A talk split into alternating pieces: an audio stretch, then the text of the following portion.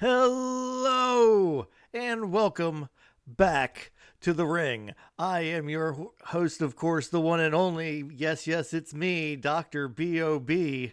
And with me this week, a special guest. We got a pinch hitter that we just pulled up from the minor leagues. Once again, he's here on hiatus for a cup of coffee. The one, the only, the man, the myth, the legend, Lou from New York via New Jersey. What's going on, man? Thanks Not for having me back. Not And, uh, much, yeah. not much, man. You Hey, doing brother, good? man. Yes, sir. Thank goodness, man. I mean, right now, you know, enjoying a couple of days off from work. You know, doing daddy duties here at home. You know, in my real life, and uh, you know, this this this is a nice this is a nice little uh, escape for me Mhm. to you know chat chat about some uh, old school wrestling here. That that really.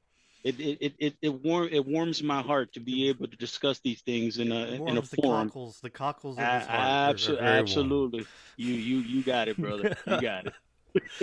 but uh yeah yeah we're gonna get into uh some some old school wcw is there anything in that happened in the past couple weeks that you want to hit on though um i noticed uh there was one thing and i know this isn't people uh, this isn't a huge release or anything but Allie the bunny got released from aew and uh, my question is does she go back to tna impact where she was presented as a big star. You know, she won championships there. She was, you know, a big deal.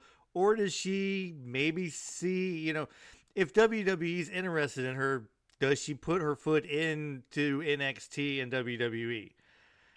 Well, I think that if you if you get the interest from the WWE, it might be it might be worth the the effort to go there. Mm-hmm. Um, even I think that in all in all honesty, it would not hurt her in any way, shape, or form to go to NXT if if the offer is made. Yeah. And in all and in all honesty, now with you know the news of NXT getting a deal now to move to network television on the CW, and all, the efforts that WWE has been putting into making NXT a better brand, eh, I, I would certainly take that offer up if I were her.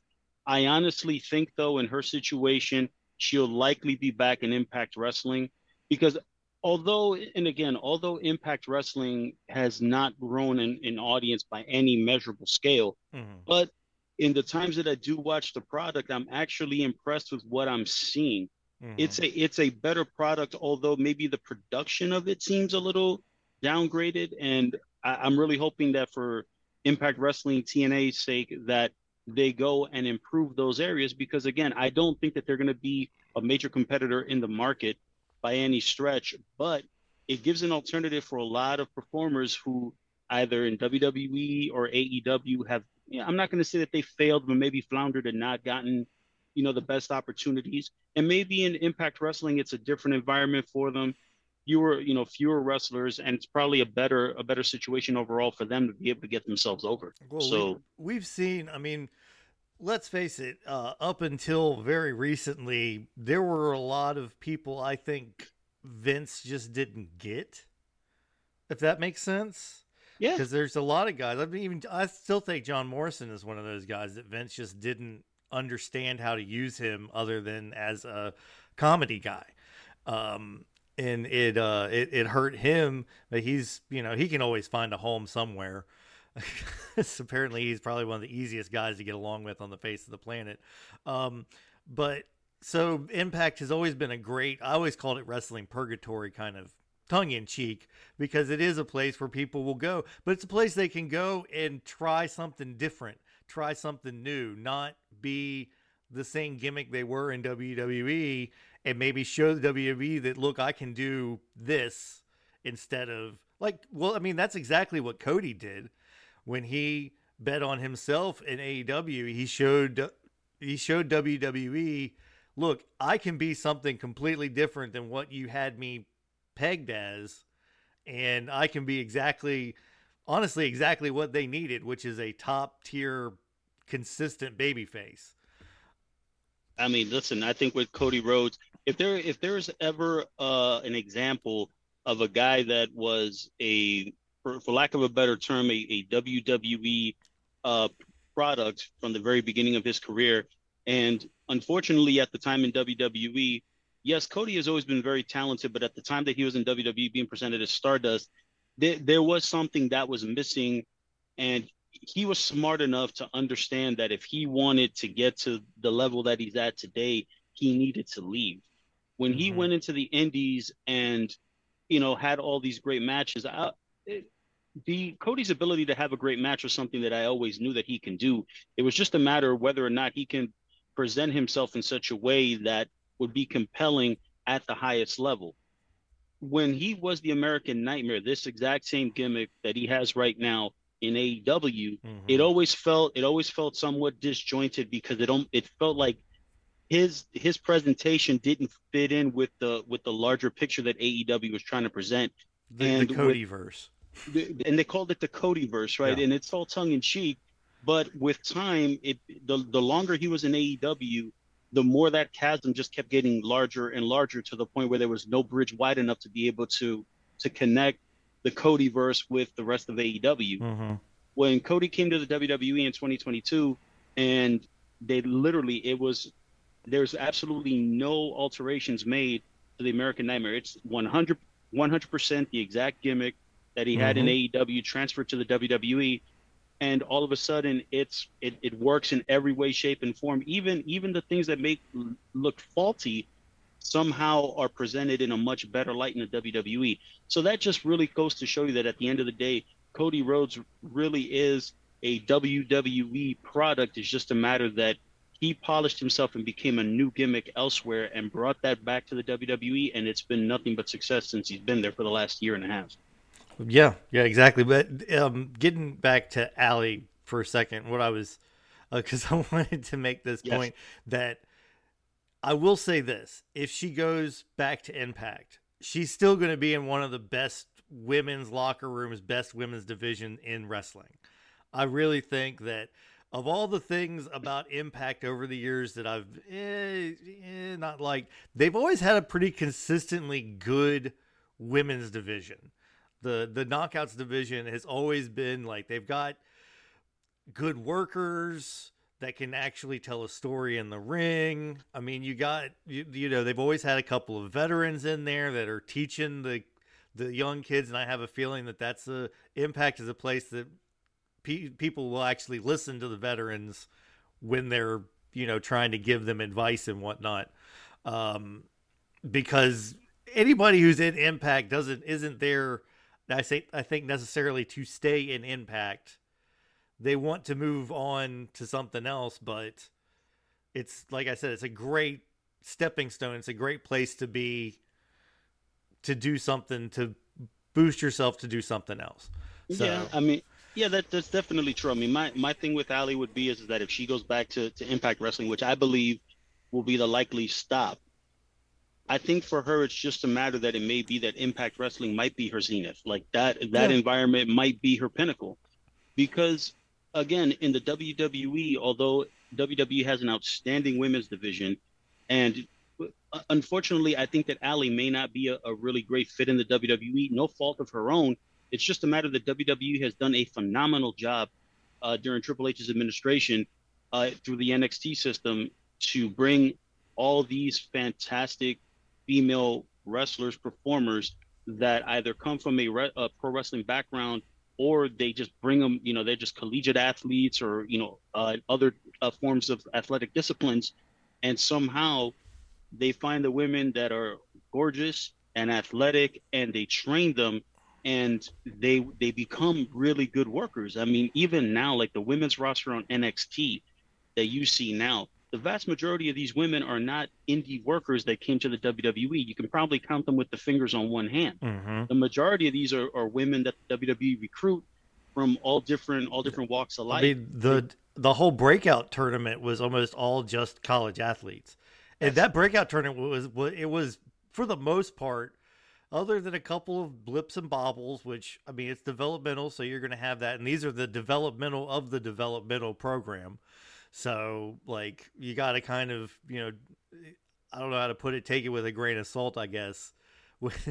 they're in the ring, you're gonna you're you're gonna expect some mistakes, but but it's gotten a lot God, better. It was it's gotten it a lot better. Really good. That the um that was there Kalani James. Kalani James. I mean, the ultimate, the winner was Lola Vice, and Lola Vice comes from an MMA background, mm-hmm. and the and you know the, the fact uh, that she that she transitioned from MMA and she's such a natural. I'm like, yeah, she's an extremely attractive woman, and she's got a lot of charisma and a lot of personality. And the fact is, is that her training is a matter of learning to go from fighting competitively for real to now working with her opponent, and mm-hmm. that transition has has gone really smoothly. And I look at her and say, when when I saw the when I saw the people in the breakout tournament, I was like, she's the winner. Yeah, I I knew that right from the beginning. It's just a matter of okay, how how do the other women, you know, get themselves uh, noticed? Yeah, and I mean, it's like Lola Vice is like uh, Tiffany Stratton is another example of someone who. In, in less than a year inside the NXT system, she's gone leaps and bounds. And obviously, yes, she's very attractive and she's very athletic, but at the same time, to understand the nuance of professional wrestling in terms of getting the charisma, the timing, the work, all these things and put it together. Yes, it's not perfect. She's still a work in progress, but she is well ahead of schedule in many ways. Mm-hmm. Um, it, it, considering how how little time that she's had, up, you know, in the wrestling business. Mm. It's um, it's like what's his name, the white kid who's in the claw, the Iron Claw movie uh, Jeremy Allen White. Is that his name? I think. I'm not. Um. Yeah, I'm not exactly sure about his name, but I know who you're talking about. But he said he was he was talking about you know the difference between a choreographed uh, like fight scene in a movie and what it's like to actually do the professional wrestling. And they were cha- they were training with Chavo Guerrero, um, and he was he was saying you know like there's no breaks. You don't get a chance to stop and catch your breath. And he's like, and you, he's like, some of the most important things in wrestling are the things that happen in between the moves, the facial expressions, the the the way you carry yourself, the way you look, you know, woozy when you're supposed to be, you know, getting, you know, on defense and and and firing up and like that. He's like those those things are almost more important than the moves. And I was like, this guy gets more about professional wrestling than most wrestlers do today, I think. Yeah, because yeah. and that's the thing that I think NXT's doing a really good job of teaching is that you have to constantly be on when you're in that ring and constantly thinking about how you're reacting to everything that happens in the match, not just the immediate thing. Yeah, absolutely, absolutely. I mean, the reality is is that when you're when you're inside that ring, a lot of it it's it's a lot of improv. So mm-hmm. at the end of the day, what you have to be able to do is you gotta you gotta be able to know what it is that you can do, know what your opponent can do, and kind of work work around those things. And if there's any injuries or anything like that, you gotta be able to communicate it. But also, one of the things you gotta be able to do is read the audience and listen to the audience mm-hmm. and know where you gotta pick, you know, where you gotta pick it up, where you gotta slow it down, because you know, again, it's it's not a knock on professional wrestlers today. It just kind of seems like the thing that I notice a lot about pro wrestlers is that they're super athletic and can do some crazy athletic things that will blow your mind, and it's amazing how they can get it done.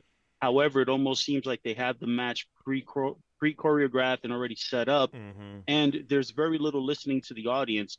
And it just kind of seems like after a certain point, that's how you get to the next level. It's working, learning how to how to work the audience, learning how to listen to the audience and be able to dial the levels up and down depending on what's needed at the moment.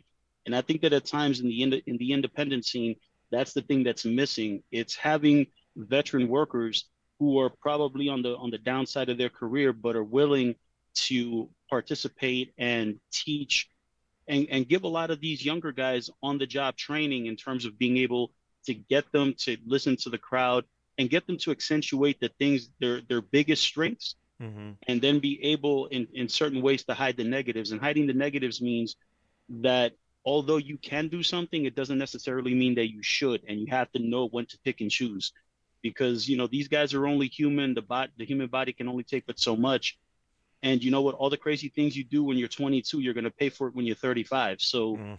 You know, it's a matter. it's a matter. It's a matter of learning how to figure that out yeah. To where you want to be able if you want to make money in this business over you know 20 30 40 years you got to pace yourself and you can't you know you can't just go balls to the wall when you're when you're a kid because eventually your body is going to tell you hey you know lord willing you're going to get to 35 40 45 50 and eventually your body all the things that you did to your body that you bounced back from when you were a kid you're not going to be able to do it as you get older. Well yeah that's something i was talking about on uh, twitter the other day with uh, the miz i was like how many guys have spent 20 years in this business in this day and age 20 years in the business and can still go like Miz can go. You know what I mean? And then also he was in that fatal four way on Raw on Monday, and people were like, "Oh, well, he's doing all this stuff," and I'm like, "That's because he's a babyface now, because he understands when you're a heel, you don't do a lot of flashy moves that are going to get a positive reaction from the audience because you don't want a positive reaction. You want the audience to dislike you. So now that he's turned babyface, he can open up his offense a little bit and do the springboard cross bodies and the tornado DDTs and things like that because it it plays into being a babyface. Is that you see what I'm saying? Yeah, absolutely. I mean, you gotta you gotta be able to when when you're a heel, you know, you got you got to know how to work the match depending on your role in it. Mm-hmm. Um, if you're if you're a heel, you know, although you can do the summer the somersault, spring starts, and and all those things, it doesn't mean that you should be doing it. Mm-hmm. Exactly.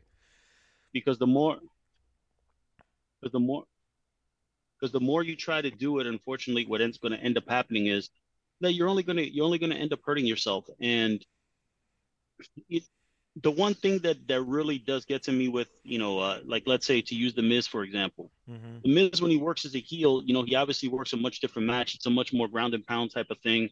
And now that he's working as a babyface, should he alter his style completely? Not really, but should yeah. he add other things to the repertoire? Considering, let's just say now when he's wrestling against Gunther, he's yeah. going to have to pull some rabbits out of the hat because Gunther's so much bigger and stronger than him. And the story of the match is Gunther should be able to physically dominate. Yeah. So when the Miz makes his comeback, yeah, you could, you know, you can do a high flying move. You, you know, you can do a, a, you know, a plancha out to the floor or those types of things. And and it'll all work and the fans will come up because the Miz is playing the role of a babyface. But if he was a heel and doing that move, yeah, it looks really cool, but the psychology of it makes no sense because exactly. that's going to get a babyface reaction, and then you're essentially, with all due respect, you're killing the heels, the babyface comeback when when it's time to go. Yep. So yeah, that's uh, my wife and I were watching that match, and uh, Ricochet was on offense, and she was like, "What is he ever going to do if he has to switch heel? like he's not going to have a move set. He's not going to be able to do anything." Your wife, your wife is very astute. Like she she gets it because re- realistically, I would say the same thing. I'd be like, brother, you know, you're gonna you're gonna have to at some point you're going to have to figure out how to work, you know, as a heel. I honestly think that a guy like Ricochet, and, and, and I've said this before, and I think my biggest thing with Ricochet is that he would have probably been really cool as a as a as a wrestler in the WWE, believe it or not, had he worn a mask. Mm-hmm. And I and I say this because the one thing about Ricochet, and he's gotten better about this, you know, so I have to admit he's gotten better. But over the years, my biggest criticism about Ricochet is is that from from the neck up, he sells nothing. And because in in his facials, he would always he would sell the same way. Now he's gotten better to where when people beat him up, he's selling it with his face. But I remember when he was in Lucha Underground, I think it was Prince Puma, I believe. Yeah, Prince the, Puma. That with the mask on, he he got to sell more with his body, and he, and you didn't have to worry about the face. Mm-hmm. And again, sometimes it's a little difficult because if you can't see the eyes, you can't see the facial expressions, then as a baby face, you can't feel sympathy but I thought that he was he was really cool in that role. And obviously in the WWE you can't do that because Rey Mysterio's got that market cornered. Mm-hmm. And you know, with with Dragon Lee and others coming in who are masked wrestlers, I think that WWE has failed over the last 20 years to find the next Rey Mysterio. I think they might have it with Dragon Lee, but only time will tell. Oh yeah, Dragon Lee. I think Axiom's another guy. Oh yeah, that, uh, yeah, I like him a lot. He's really good, and uh, yeah, he reminds me of this guy A Kid that was in NXT. Yeah, yeah, he yeah, he kind of remind you but, know. Come to think about it, yeah. The thing about Axiom I really like is he can. Excuse me. He can go in a technical direction as well as a high flying. Like he can actually like Axiom can have a a, a ground based technical wrestling match with somebody, hold for hold, move for move, without even touching, getting on the ropes or high flying or striking at all. Like he's he's good at that, and I think that that's one of the things that a lot of these high flyer guys don't do is you got to have something else to compensate or back up you know, if if, you're a high flyer, you got to also either be able to brawl and, and throw good strikes. You got to be technically proficient and have some some submission holds because everything can't be hundred miles an hour the whole time. Uh, and uh, you know that goes back to my wife's point about Ricochet. If he could, if he added something else to his repertoire, he'd be a more complete wrestler. But I agree with you. I also think that he goes from zero to hero too fast. You, he doesn't have those like few moves where he's like kind of stumbling around. He's still kind of trying to get his feet under him. It's like, you know, I got the shit beat out of me for 15 minutes, but now I'm running around and doing flips and twists like fresh as a daisy. And it's like, you can't, nobody does that. You, you've got to have a, a, you know, at least a minute or two where you're kind of like, oh, oh, oh, I'm trying to, you know, trying to get, you know, throw some punches, maybe a backdrop, just little simple moves that'll help you build your comeback to where when you do hit, you know, the Tope con Hilo have a Corona 360, you know, it it's built up to. It's not just, oh, he just hit this amazing move out of nowhere off, you know. So anyway. Yeah, it's, I mean, it's true. I mean, I, I look at Ricochet, and, and, one of the things about Ricochet is, is that he's one of the bigger, he's one of the bigger guys who works that style. I mean, Ricochet, I'd probably say is about maybe 5'10. Mm-hmm. And, you know, I, I don't think he's 200 pounds, but his his body, like he physically looks like somebody told me he was 210, 215, I'd buy it. Yeah, because you know he's he's big enough. You could bill so him. I, you could probably bill him at two twenty, and nobody would bat an eye. Yeah, I mean you might that yeah you might be stretching, but that's fine. Two twenty, you could bill him there. I would say that for a guy like Ricochet, it's the same. You know, like with Axiom. Axiom is actually I, I enjoy watching Axiom because he has that you know that really good blend to where he can ground and pound you if he needs to. And although he's a babyface, that's not what he should be doing necessarily, unless it gets into a more physical contest he can do it. I think with Ricochet, it's a matter that over the years, it seems like he gets very, he loves, you know, to do all those acrobatic moves. And trust me, the man is amazing and he, and, and he can do it better than probably just about anyone. But the fact is that when you, when you, to use your example, when he's been getting beat up for 15 minutes, you really shouldn't be doing all those flips and dives and Cirque du stuff and make it look so crisp and perfect because yes, it's a performance, but at the end of the day, if if you're trying to get the audience to come with you on that ride, you kind of lose them because then essentially what you're telling the audience is that hey, this is a performance and it shouldn't be taken seriously, mm-hmm. and that's not good. No, no, you got to the I've I've always said the the whole point of professional wrestling is to make it look not fake, not yeah, scripted, not pre-planned. And the best matches are the ones that get you into that kind of that that way of thinking where you're like, I don't know who's going to win this. You know, I don't. Huh? Mm, maybe they will make the title change here. You never know. You know, I mean, Roman in L.A. Knight was a great example at Crown Jewel. That match, I was thinking, you know, I knew they weren't going to let L.A. Knight win. Like I knew it, but I'm still like, I'm like, oh, I'm on the edge of my seat, thinking, well, maybe. You never know. Like you never really know and that and that's the and that's the whole that's the whole thread in in terms of telling the story. I mean listen ultimately the fans i've always said that sometimes even when the outcome doesn't seem to be in doubt like if you walk in let, let, let's just say we walk into that match and say well roman reigns is going to win. And we have no doubt about that. We walk into it knowing that we already know what the end result is going to be but we still watch right? Yeah well, if the match doesn't have that drama to where it, it puts that seed of doubt in your head, then here's what it does, unfortunately, for LA Knight. LA Knight loses, and then he's got nowhere to go. Mm-hmm. The fact the fact that LA Knight was within an arm's length away from, or just an eyelash away from beating Roman Reigns, and it basically took Roman, Heyman, Jimmy Uso, and although Solo Sikoa was, you know, 30 yards away, but the fact that he that he caused the distraction, count him in the equation too. So essentially, LA Knight had to wrestle four people, and it took four guys to beat him. Mm-hmm. So when people, you know, if, if people say, "Oh, is LA Knight buried?" I said, "Absolutely not." It's a matter that with LA Knight, sometimes you can you can be elevated in losing. You know, I've always I've always said this in wrestling. It doesn't matter necessarily whether you win or lose. It's how you win or lose. Mm-hmm. Some sometimes you can win and not get over, and sometimes you can lose and be buried. In this particular case, Roman Reigns continuing to be the champion is ultimately what the WWE wants. They're still padding up the days and you know the longest reign, blah blah blah.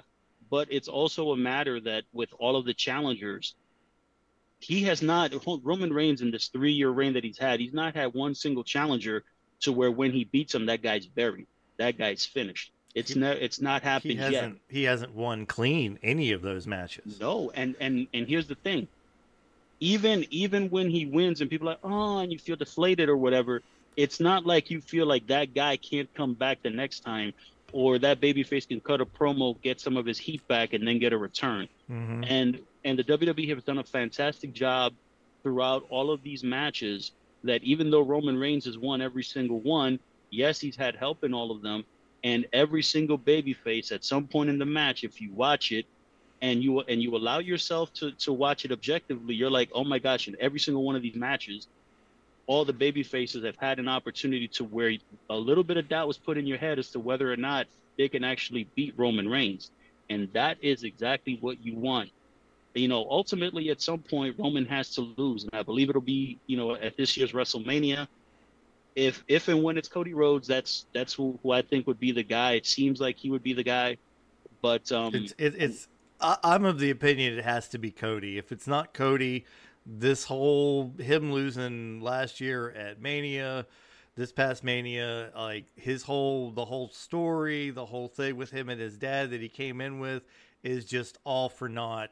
And you've cut him off at the knees. And if you want this guy to be your top baby face, the last thing you want to do is cut him off at the knees. He needs the big victory over the biggest villain in the company to cement him at the as the top guy and Roman Reigns is that guy, the WWE Championship, because they're like, oh, he could win the World Heavyweight. His dad was a World Heavyweight Champion. His dad was the WCW NWA World Heavyweight Champion. That's not the story. The story is his dad was never the WWE World Heavyweight Champion, the WWE yep. Champion. And that's the belt that Roman has.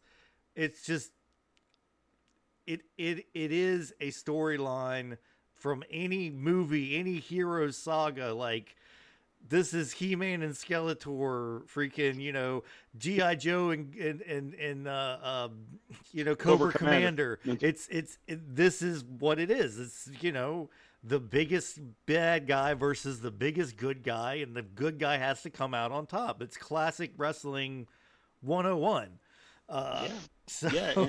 I, I mean, it may listen. It makes perfect sense, and and I say this with all due respect if the WWE were to say, "Hey, we, will put Cody to win the World Heavyweight Championship," with all due respect, it comes across as kind of cheap because mm-hmm. because realistically, and, and, this is no respect, this is no disrespect to Seth Rollins. Seth Rollins has done a phenomenal job as the World Heavyweight Champion, and the fact that he's basically been the guy that's been working working the majority of the television shows, and he's been you know the main event guy on your on your regular TV every week as the working man champion. House, that's in the house shows and the houses and all that stuff. That's yeah, fantastic. Yeah.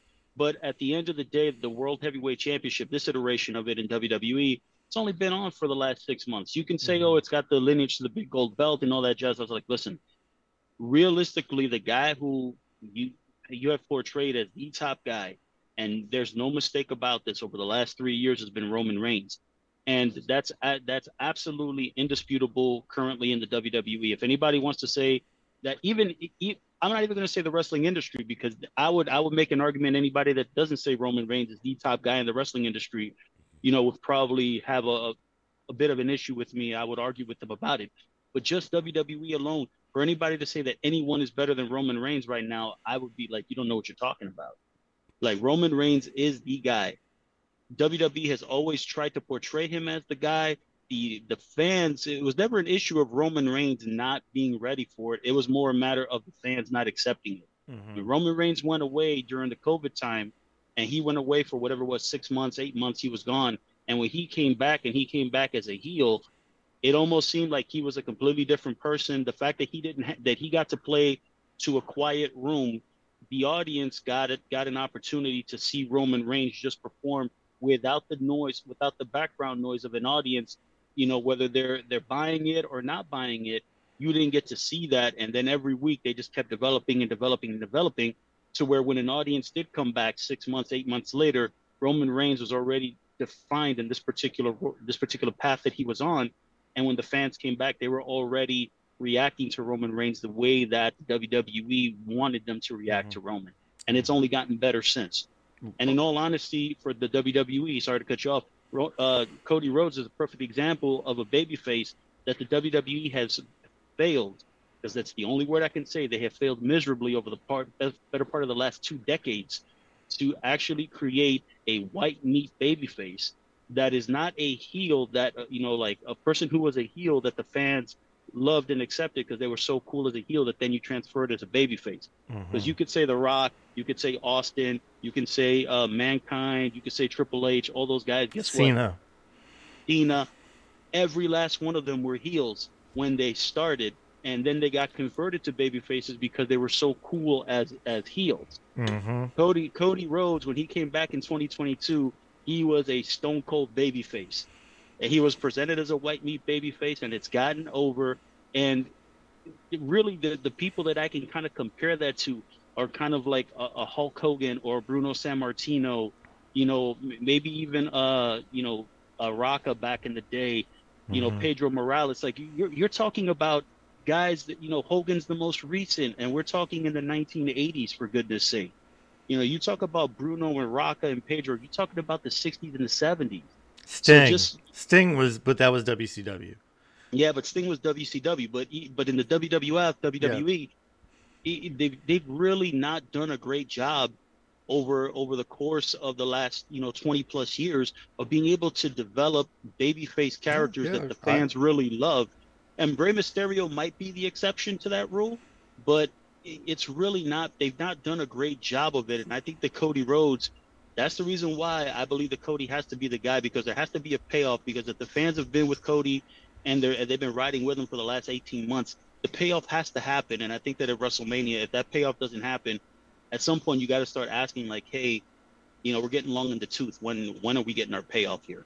Oh yeah yeah, I, I, I agree. I agree about Roman. I was one of the people that loved Roman even when he was a baby face coming out of the Shield, because I was his matches were so good. I've seen, I've been in in in at Raw tapings like in 2017, 2018, when he was getting booed out of the building at the beginning of the match.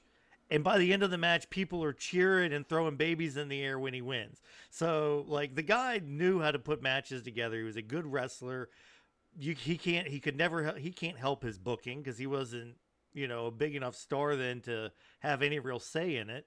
He can't really help you know his promos because you know that was Vince and Vince was very you know you need to say this this way. Um, I think Triple H is a lot lot more lenient on uh, on people being able to kind of go their own way a little bit in a promo and kind of say it it helps that people can say shit the way they would actually say it because that actually gets you involved in their character. I think that that's one of the things that Triple H has done really well with is actually developing believable personas, gimmicks, characters, whatever you want to call it for these for these guys. You know, like Finn Balor is the most believable Finn Balor I've ever seen in the WWE since he was in NXT. You know, like I actually believe him as a person that this would be kind of how Finn would be. Yes, maybe a a, a, a charged up more bad guy, bad intention person version of Finn, but it's still him. Dom, you know, the whole Judgment Day, Jimmy Uso, Jay Uso, like Sami Zayn, Kevin Owens, all these people feel like real people now instead of a character of a gimmick. Yeah. And yeah. that's that's what you need. And uh, speaking of real people and real characters, we have a great uh, review today for WCW February 21st, 1987. I've I'm su- I've been super excited about this episode for a while because I knew after the last episode I saw the very beginning of this, the cold open, and I was like, "Oh, this is going to be this is this is that episode. This is that storyline starting." And this is and it's a big one. It's a big one, so we'll get into it right now. Um first of all, did you enjoy watching this one? You know, it uh, when I, when I watched the episode back, there was there was a couple of things. One, there were there were a lot of matches on the on the card, and I was kind of surprised because um, when when I when I watched some of the matches, I can tell what the booking was like at the time, mm-hmm. and it all and it seemed like the NWA was in this.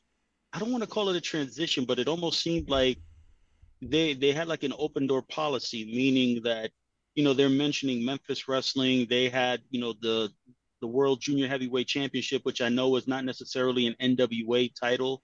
Well, it's an you know, NWA title. It's not a Jim Crockett Promotions. That, thank you. That's that's that's the point, right? Like, yeah. it, it's not it's not a belt that Crockett Promotions was was having on their television all the time. Mm-hmm. When and when I saw a mix of the talent that was on the show, I was like, okay, I know that at this particular period, there were certain guys who were very much mainstays. And then there were guys, you know, like let's just say, for example, when they when they started out with Jimmy Valiant, you know, J- Jimmy Valiant ha- had been in that in that area for a long time, mm-hmm. and he was acting as a baby face, and it was it was a lot of fun for you know for the audience. But as I was watching it, I was like, okay, it almost seems like he he had just finished a program, and they're kind of like having him on TV to kind of like work the opening match, but you can tell that at some point they were going to move him into some kind of a program. But I know that the transition because he was he wasn't there for very long after that. I think he was probably gone uh 87 into 88. I know that uh J- Jimmy Valiant wasn't around for much longer after that, but I think he went back to I think he actually went back to Memphis if I remember correctly.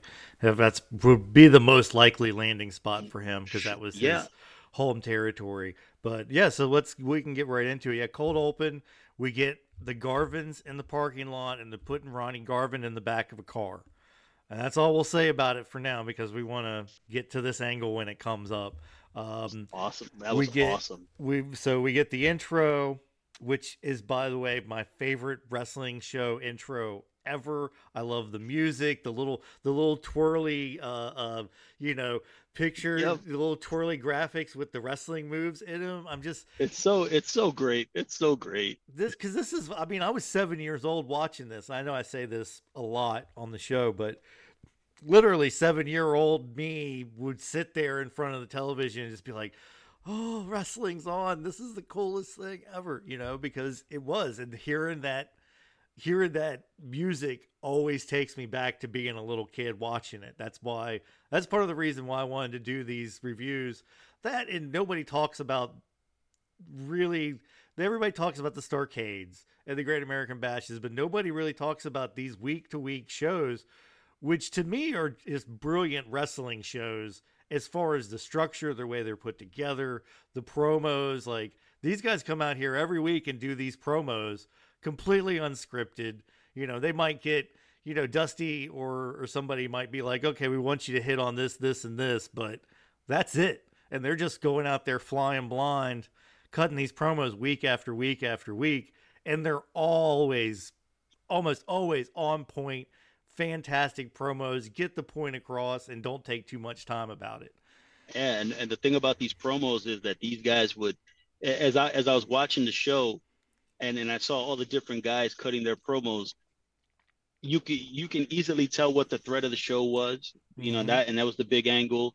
And then on top of that, they were also talking about the Jim Crockett, uh, you know, tag team tournament, you know, Crockett the, Cup. the Crockett Cup, and they were they were focusing on the one million dollar prize, mm-hmm. and it was an invitational thing. And all although you might, you know, now that you might look at it with today's eyes and be like, it's kind of ridiculous, but no, it's actually really, really wonderful to say, hey, it's an invitational tournament, that it's not just the guys from Crockett Promotions, but they bring in enough outside tag teams to kind of legitimize it as like, hey, these are the best tag teams from this particular area. And to put to put that one million dollar prize and all the guys are talking about it, and, and Mhm. you know every team is talking, it's hitting that point.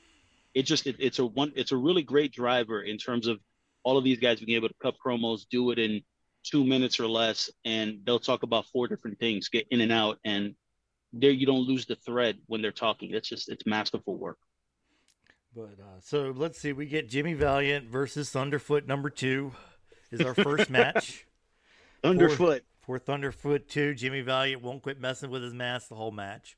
He's he's a baby face, but he's wrestles heel Yep. the whole match because again, that's this is something Cornette says. Uh, don't when you change from heel to baby face or baby face to heel, don't change what you do too much because you got over doing that. Just keep doing that. All is is what is it? Uh, um, I was telling my wife this with Miz being a, a baby face now. Like he Miz can do the same stuff that he's been doing to baby faces, just to the Do heel to the heels. That's right. and it'll work great because people want to cheer Miz anyway. But that's back to I, I've said that for a while. People want to, to. There's enough wrestling fans that respect him that want to cheer because he was a white hot baby face facing Shane at WrestleMania. Yep. Anyway, getting back, Jimmy Valiant is also a super over baby face. Yeah, he had just finished at Starcade, so at in November, yeah, November he November had of just '86. yeah, he had just finished the uh like the hair versus hair uh, storyline with him that him and Paul Jones had been in for almost a year. Okay. So that's he's been just kind of hanging around. He doesn't have really anything to do. I think he's he's I don't think he's going to stay with Crockett very much longer anyway. Uh, but you know he's a good guy to have on TV. He cuts a good promo. Um, he was having fun out there in the match. You could see that. Uh, he did a good bit of cheating. He bit the guy's fingers at one point. Thumbed him in the throat a couple of times. Oh yeah, he got the thumb to the throat. Uh, but the crowd was loving it. Then he hits the big elbow drop, comes off, does the uh, the promo with Tony Schiavone.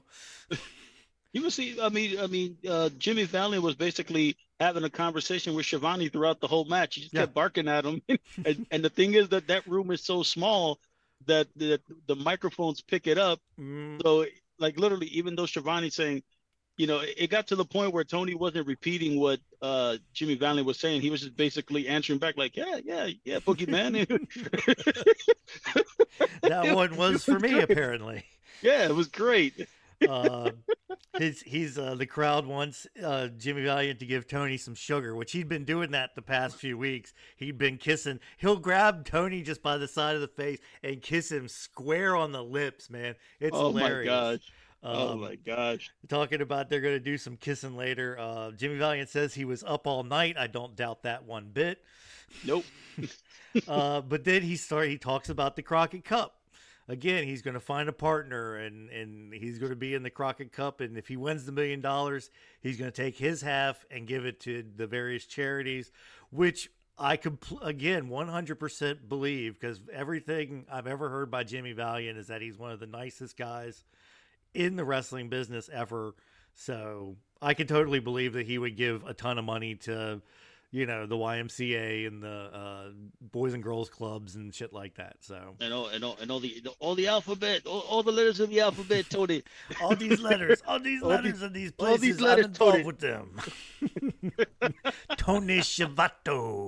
You- I'm telling you, man. I I just I just got a good laugh just watching you know Jimmy Valiant because I saw I, I just watched him and I was like, man, it's been so long. Like I, I haven't watched the Jimmy Valiant match in whoo forever.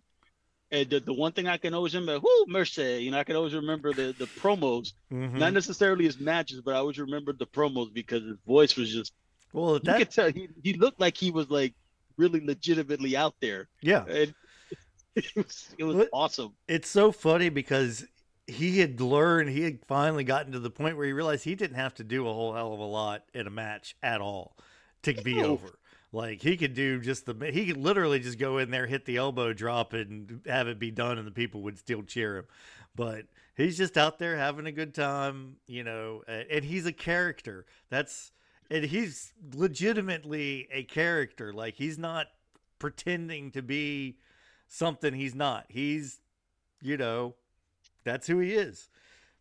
Jimmy Valiant in that match with Thunderfoot worked. I don't know how long that match went 10, 12 minutes. Jimmy Valiant didn't take a single bump. Nope. Not one single bump.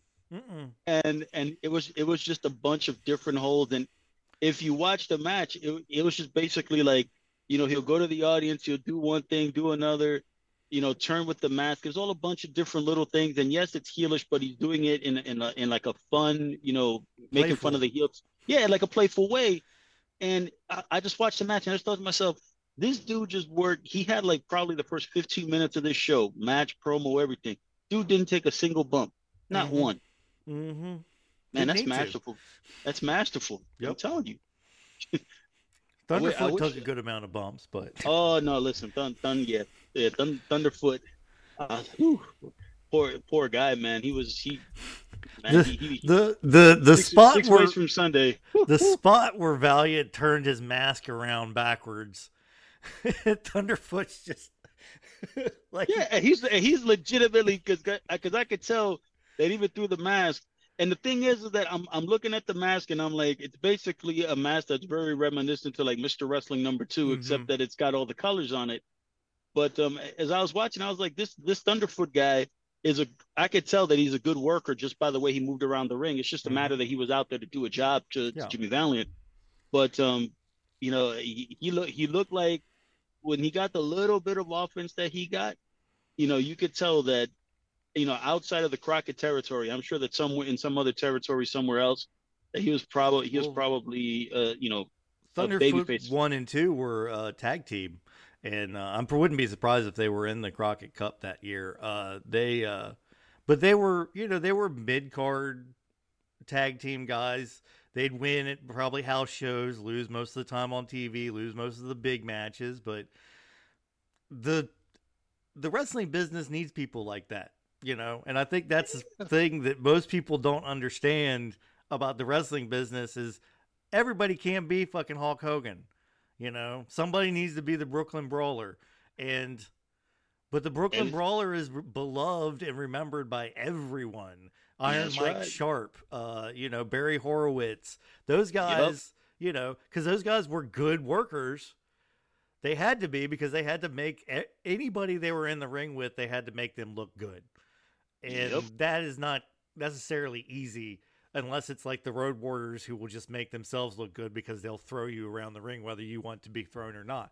That's you know. right, and and I and I mean it's it, you know to like when I look at the Thunderfoot and I look at and, and I kind of did a little research on them and I knew they were part of a tag team. It's like in my mind I'm thinking that the WWF equivalent would have been the Conquistadors. Mm-hmm. You know, like you know the the guys under the mask of the Conquistadors were damn good wrestlers. They really were. It's just a matter that again, like you said, they're not they're not out there to get themselves over. They're out there to get the match over, get their opponents over. And and if they do that, they did their job. Mm-hmm. And that's what Thunderfoot was out there to do in this bout. He was out there to get Jimmy Valiant over and basically have a fun opening match where you can you can kind of get the crowd into it and you know get the television audience warmed up. And Jimmy Valiant at the time, you know, is a big star in that territory, and to have him go out there and work a 12 minute match and do what he does, it was it was excellent what they needed. So then uh, let's see, Valiant goes off. Then we get uh, Rick Rude, uh, Raging Bull, uh, and uh, Paul Jones out there for a promo. Uh, they talk about Paul Jones talks about the cage matches that the Rock and Roll Express wants to have. Um, Rick Rude gets in and says his little bit. Raging Bull, I was actually I was surprised. I wrote this. Raging Bull actually wrapped up his promo. I don't know how many Raging Bull promos you've seen, but this guy just goes. It's like his promos are just like this run-on sentence that keeps like it's going somewhere, it's going somewhere, and then it never goes anywhere. You know, he just keeps saying thing after thing. Let me tell you, and one more thing, and let me tell you, and one more thing, and it just never wraps up until somebody's like, "Okay, well, we're out of time." But he actually know- wrapped this one up, so good, I- good on I- you, Raging Bull. I, I laugh because when I think of Manny Fernandez cutting those promos, the first person that I thought of was Dr. Death Steve Williams. hmm because with Doc, whenever Doc would cut a, a promo, I was just like, oh boy. I was like, listen, Doc was an amazing wrestler and could probably legit lift a small house if he wanted to, but not exactly uh, the best during promos. And he's a guy that sometimes would get he would he would either get lost in a thought or he would get so intense that he would blank out and not realize that hey, we you know we got to land the plane here. And sometimes mm-hmm. I was really up to the announcer to kind of get him there. You know, I, I think of Doc to a lesser degree. I think of, of a young Sting when yeah. you know he he would cut his promos and they would go nowhere, but he was so intense he would just howl and the, and the audience would lose it, and that's all he needed to do. But with with Manny Fernandez, I know that I've I've heard him cut promos, and you're right, they would just go on and on and on, and we're like, hey, uh, hey, hey, hey, brother, we got let, let's bring let's bring you back in, like, you know, let, let's get to the end of the sermon here. But uh, you know, Paul Paul Jones. Listen, Paul Jones is fantastic. What a great promo Paul Jones is. Mm-hmm. Um, I would laugh because when I saw him dressed, the only thing that I thought to myself was like he was like an evil ringmaster of a circus, like the way he's dressed. Yeah. And and the thing is, when I think of Rick Rude, like this is February of '87, and to think that Rick Rude went to the WWF not long after this, he was probably I don't know what the math is. Six months, eight months later, he was in the WWF, and I I remember watching older tapes of him when he first started mm-hmm. and to think that from that's i don't know 84 85 up to 87 it's just it, it was completely different like that ravishing rick rude that you saw on that episode of uh, wcw uh, mm-hmm.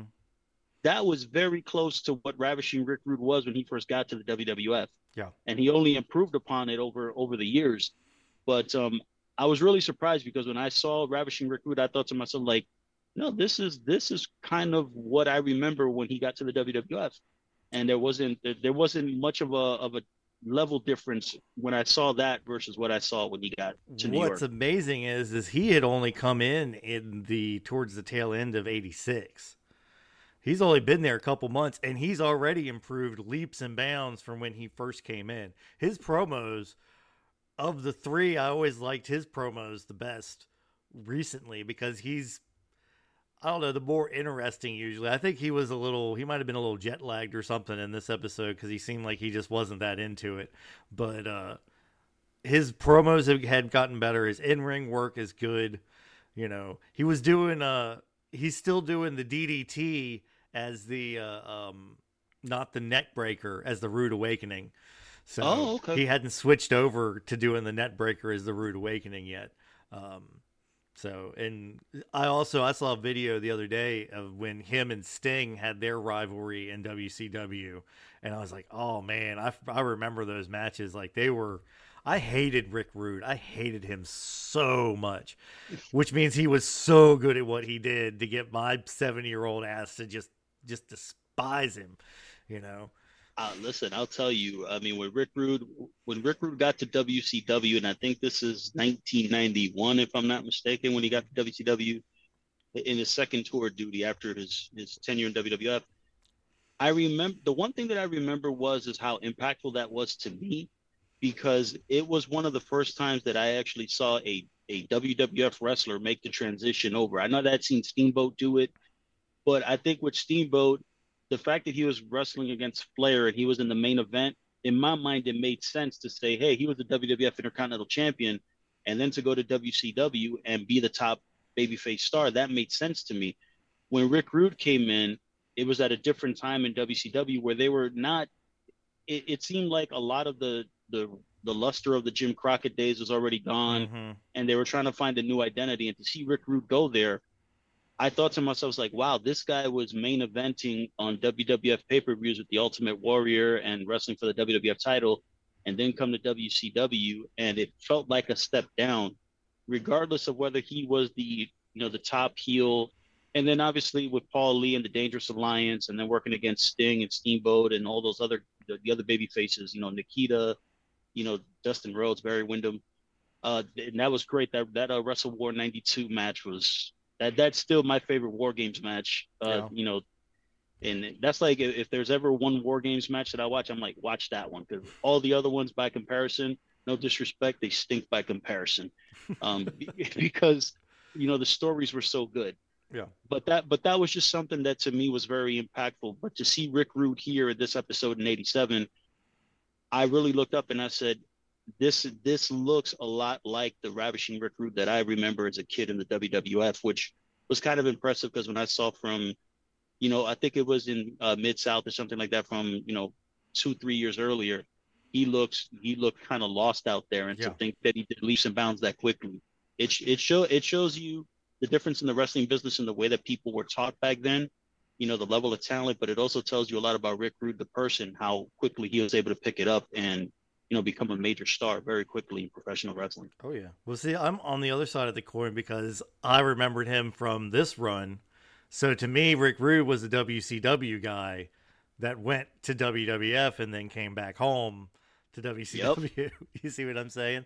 So Yeah, that's that's the that's the difference. I was a Northeast guy. I didn't get Yeah. WCW until about 89, 90. So at that point, Rick Rude was uh he, he was he was firmly on the WWF team at that point. Yep.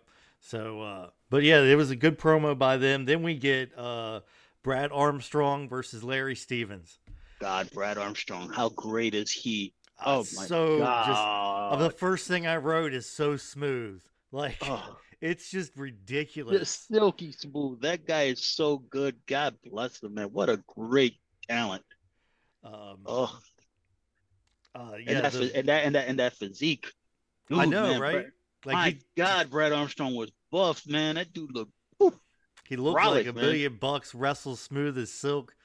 It's just, it's a shame he couldn't cut a very good promo. That's really the only thing that, like, Man. that was the only, uh, uh, you know, missing piece in his in his game that really, like, I think if he had been a better promo. He could have. He really could have been one of the top guys. I think he still could have been one of the top guys, even not cutting a great promo. Yeah, But- I mean, yeah, you can imagine Brad Armstrong having Road Dog's promo or Road Dog having Brad Armstrong's physique and wrestling skill. Woo, woo, woo, Yeah, baby. Because But, uh, it, it, it almost seemed like all four Bullet Bob's boys got, you know, one one of his traits. It almost seemed like Bullet Bob for his time was like he had everything for that audience and, and at, at that time. And all four of his sons were blessed with parts of of his his uh, wrestling traits, but I don't think that any one of them had of a them complete package. all of them. None of them yeah. had none of them got all of them. That's that's the point. But uh, let's see. I was missing David uh, Crockett here on commentary. I, I I like Tony. Tony's all right, but I miss having David Crockett out there with him because David kind of reins Tony in sometimes, or he'll like change the subject in a way that like I don't know. I feel like Tony just kind of says things sometimes, and he doesn't. He's not with it. I don't know how to put it any better than that. Yeah, I I thought that in listening to Tony Schiavone, it, the one thing that I did realize is that when when I listened to Tony Schiavone, and, and I hate saying this because I, I have a lot of respect for Tony, but I kind of found him to be boring as a one man operation. Mm-hmm. Um, in I remember in th- that NWA that Crockett era when Jim Ross would do it by himself at times. Mm-hmm. Uh, Jim Ross was great at doing it because he knew how to change levels in a much better way when he got to do it.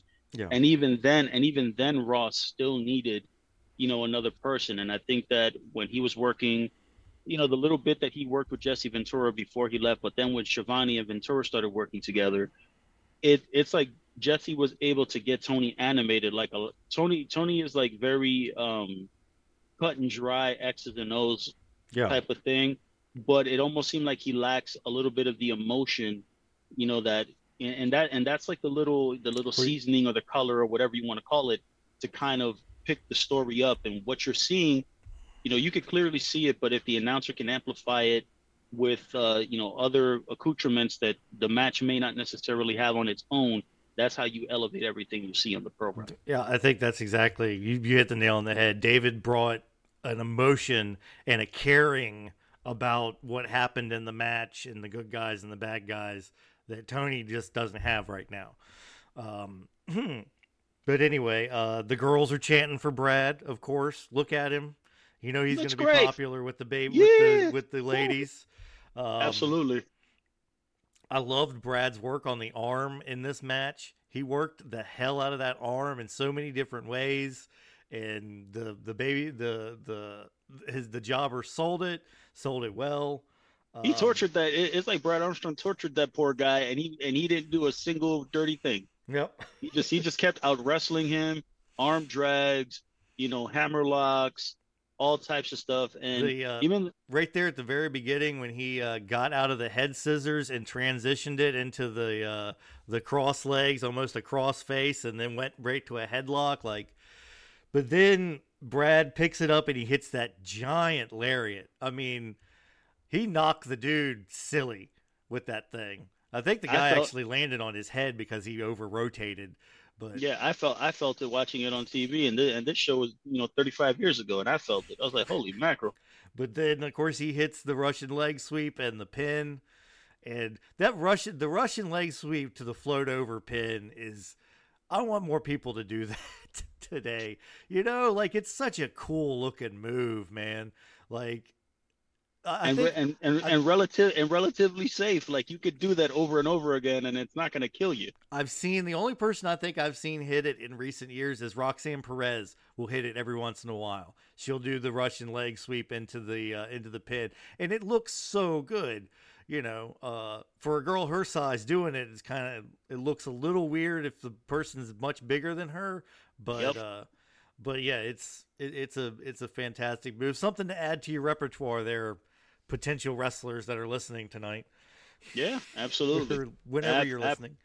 Absolutely. I think listen, that that's a that's a great wrestling move and I think that it's it's weird because the only other person that I ever saw use the Russian leg sweep on a regular basis was Bret the Hitman Hart. He would Mhm. use it on just about but he but he didn't use it as a as a finishing move. He couldn't use it as a kind of a transitional thing. Yeah. And if he and if he pinned you, you knew that you're not, he wasn't beating anybody with it. But when I saw Brad Armstrong use it and he used it over and over again, I remember him winning a lot of matches with it. Um, and this is not, you know, mind you, this is we're talking later in the 80s, even in the early 90s. Watching Brad Armstrong, he would win the, you know, the the WCW light heavyweight title at the time with it beating Scotty Mhm. Flamingo. So I, I've seen him use it many, many a times, and it looked great. And Brad's a big dude, so when he hits you with it, you know, he it, it's believable. And the way that he would work, impactful. Yes, and the way that he would work on the guy's arm and neck throughout the whole match. So when you hit it, it makes sense that the guy be like, "All right, that's it. You're, Yep. we're, we're done." Yeah. I'm, nope, I don't want any more of this. Yeah, yeah. I'm ready to go take a shower. Thanks. I'll hit the I'll- pay I'll- window. see if yeah, I'll can take my see- I'll take I'll take my per diem and get out of here. You yeah, know? yeah. See if I can find a rat on the way out. Oh boy.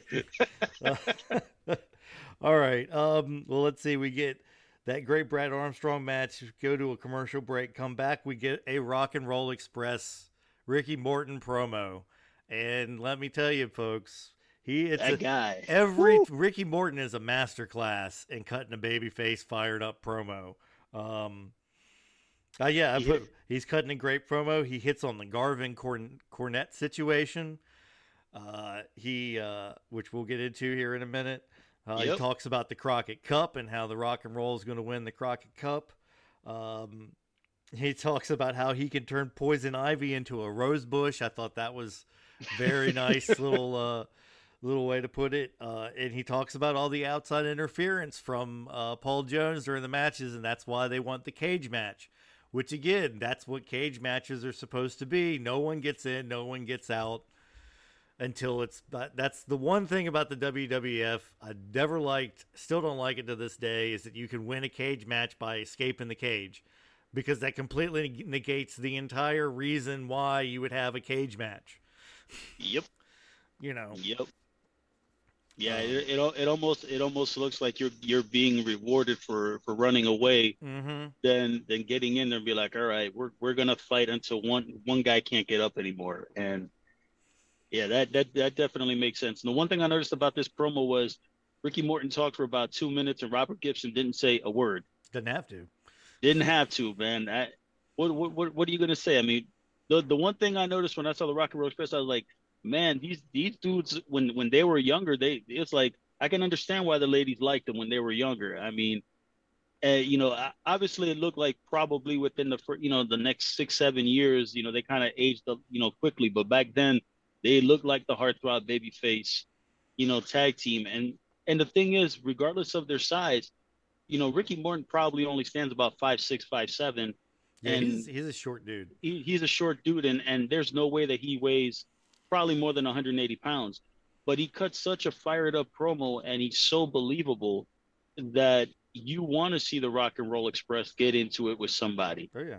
And Well- that and and that and that right there was like that's perfect. I was like, you know, if you if you want to learn how to cut a babyface promo, watch Ricky Morton. I'd and, say watch Ricky Morton for everything. If you want to learn how to sell, Oof. how to really sell and get people behind you and make them believe that you are in serious, dire need of help. Man, Ricky Morton was the best. Uh, go back and watch him versus uh, Ric Flair at uh, Great American Bash '86. That dude, yeah. he because he that yeah, that was when he had the the broken. He was working the broken nose angle, and uh because he was still working that at Starcade when they had the match against the Andersons, Ole and Arn. And I mean, everybody, anytime anybody would grab that nose, man, he would just crumble and he would yep. just drop, you know, and he would, he's, he's crying and he's, you could just see the pain all over his face. He's reaching out to the audience, yeah, help me, help me, trying to get the tag. And it's just, it's so good. And he's not just selling the whole time. He gives you these little hope spots. He never stops trying to fight back, which makes it almost even worse of how much he's getting beat, you know, because he just won't stay down. And yeah. that's perfect, perfect ring psychology for an undersized baby face. Like anybody under if you're under 110 pounds or under 110 under under 200 pounds and you're a baby face, watch Ricky Morton. Study him because Yep. Nobody ever did it better, ever, for that yep. size. And if and if they're and, and and for more and for more modern, for more you know, I'd be like, listen, I look at I think of Ricky Morton, Ricky Steamboat was great at at selling. I know that even even though it may not always be perfect at times when he was a single, but I know Shawn Michaels is very good at it. Um, even even though sometimes you know when you know when when he was uh, not exactly straight in the head, he would you know he would act out at times. But Shawn Michaels was great at it when he wanted to be when he wanted to in his first run. In his second run, he was amazing. I, I still think Shawn Michaels' second run with the WWF is so much superior to his first run. I mean, he only won a couple of championships. It's not like he was he didn't get super decorated, but he had the best matches good programs. He would actually put people over, help get them over. You know. Um, yep. I mean, I don't, I don't think Jericho would have been as big a star if he as he was if Shawn Michaels hadn't gone that far, get, helping to get Jericho over. Yeah, I mean, I, I know that, and even though that Jericho at, at that time in 2000, what I believe it was 2002, 2003, when he was working with Shawn Michaels, I know that Jericho had already worked at The Rock, and he had already, I think he was already the undisputed champion at that point. You know, he had already had his run as the champion, and I, I think that that match, what it did was, is that it gave Jericho a WrestleMania moment where he was finally able to separate himself from the rest of the pack mm-hmm. for the things that he can naturally do better than most mm-hmm. at that time. Um, and, and although he had been the champion and he'd worked main events and, and, and the WWF had done a lot of good with him, uh, prior to that, but I think that that was the one like spotlight moment in that period, that time of Jericho's career in the WWE that really, you know, solidified him for what he can specifically do better mm-hmm. than most. Uh, so anyway, all right, we go with time for page two. any of you, any any Paul Harvey fans out there will know what I'm talking about. Everybody else be like, "What? Page two? What the fuck is he talking about?" Yes, I, I you, you know, look, I actually write this shit down on paper. I have my notepad right here. Yeah, I, I you know, I, am I'm, I'm a little more modern here. I yeah, just, you know, I have yeah, it, I have it on my phone. Yeah, I know, yeah, I know. Yeah, so, all right, so here we go. The big angle. This is the the thread that has that we haven't we haven't really talked about because everybody else has kind of commented on it, but nobody. Well, Ricky Morton spilled the beans, but we, we kind of skimmed over that. This is the big angle that this whole show kind of weaves through, or that weaves through this whole show. This is what everybody's talking about. And I remember when this happened and it was freaking huge. I was livid. Um, we get a VTR of Ronnie Garvin versus and Barry Windham versus the Midnight Express for the United States titles, United States tag team titles. Yep. Uh, they're working over Barry. Finally, Barry hits a suplex and a great hot tag to Ronnie Garvin, who comes in and big comeback, cleans house. But uh, let's see, there's a pin and a save. And then everybody kind of gets distracted except for Cornette and Garvin. And Cornette comes into the ring and throws a fireball in Garvin's face. And Perfectly too. Right, what was that? Perfectly. Oh yeah, right in his face. He's actually said he threw it. He, he threw it a little too close because he singed Garvin's eyebrows off. Mm. But it, it looked perfect. It looks absolutely perfect on the video. Like just you you couldn't get a better shot of it than they got. Like of it coming right out of Cornette's hands, right up into Ronnie Garvin's face, and Garvin sells the shit out of it. He immediately drops and he's rolling around in pain. He's got his he keeps his face covered up the whole time. This is that's the one thing you have to do with an angle like this is you got to keep your face covered up. You can't let anybody see your face at all. Even though that's counterproductive to a burn, that's completely beside the point. You got to keep it covered up because you can't let people see that you aren't actually burnt. hmm You know what I mean? You've got to sell the gimmick. You've got to make them believe it.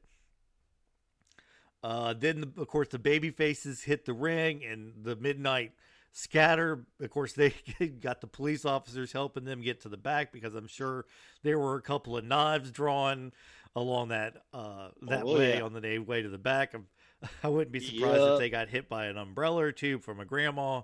You never know. Corny, Corny, Corny, Corny's going to need that racket to get out of there. That's yeah, for sure. yeah. I'll bet you he had the racket loaded that night. Oh, I sure. I would not would not be surprised. Well, actually, he says that he used to when he would hit people in the audience, he when he fighting against them, that he would hit them with the the hard side of the racket, not the. He's like, if you hit him with that hard side of the racket, that's going to make him think twice. Oh yeah, that's for sure.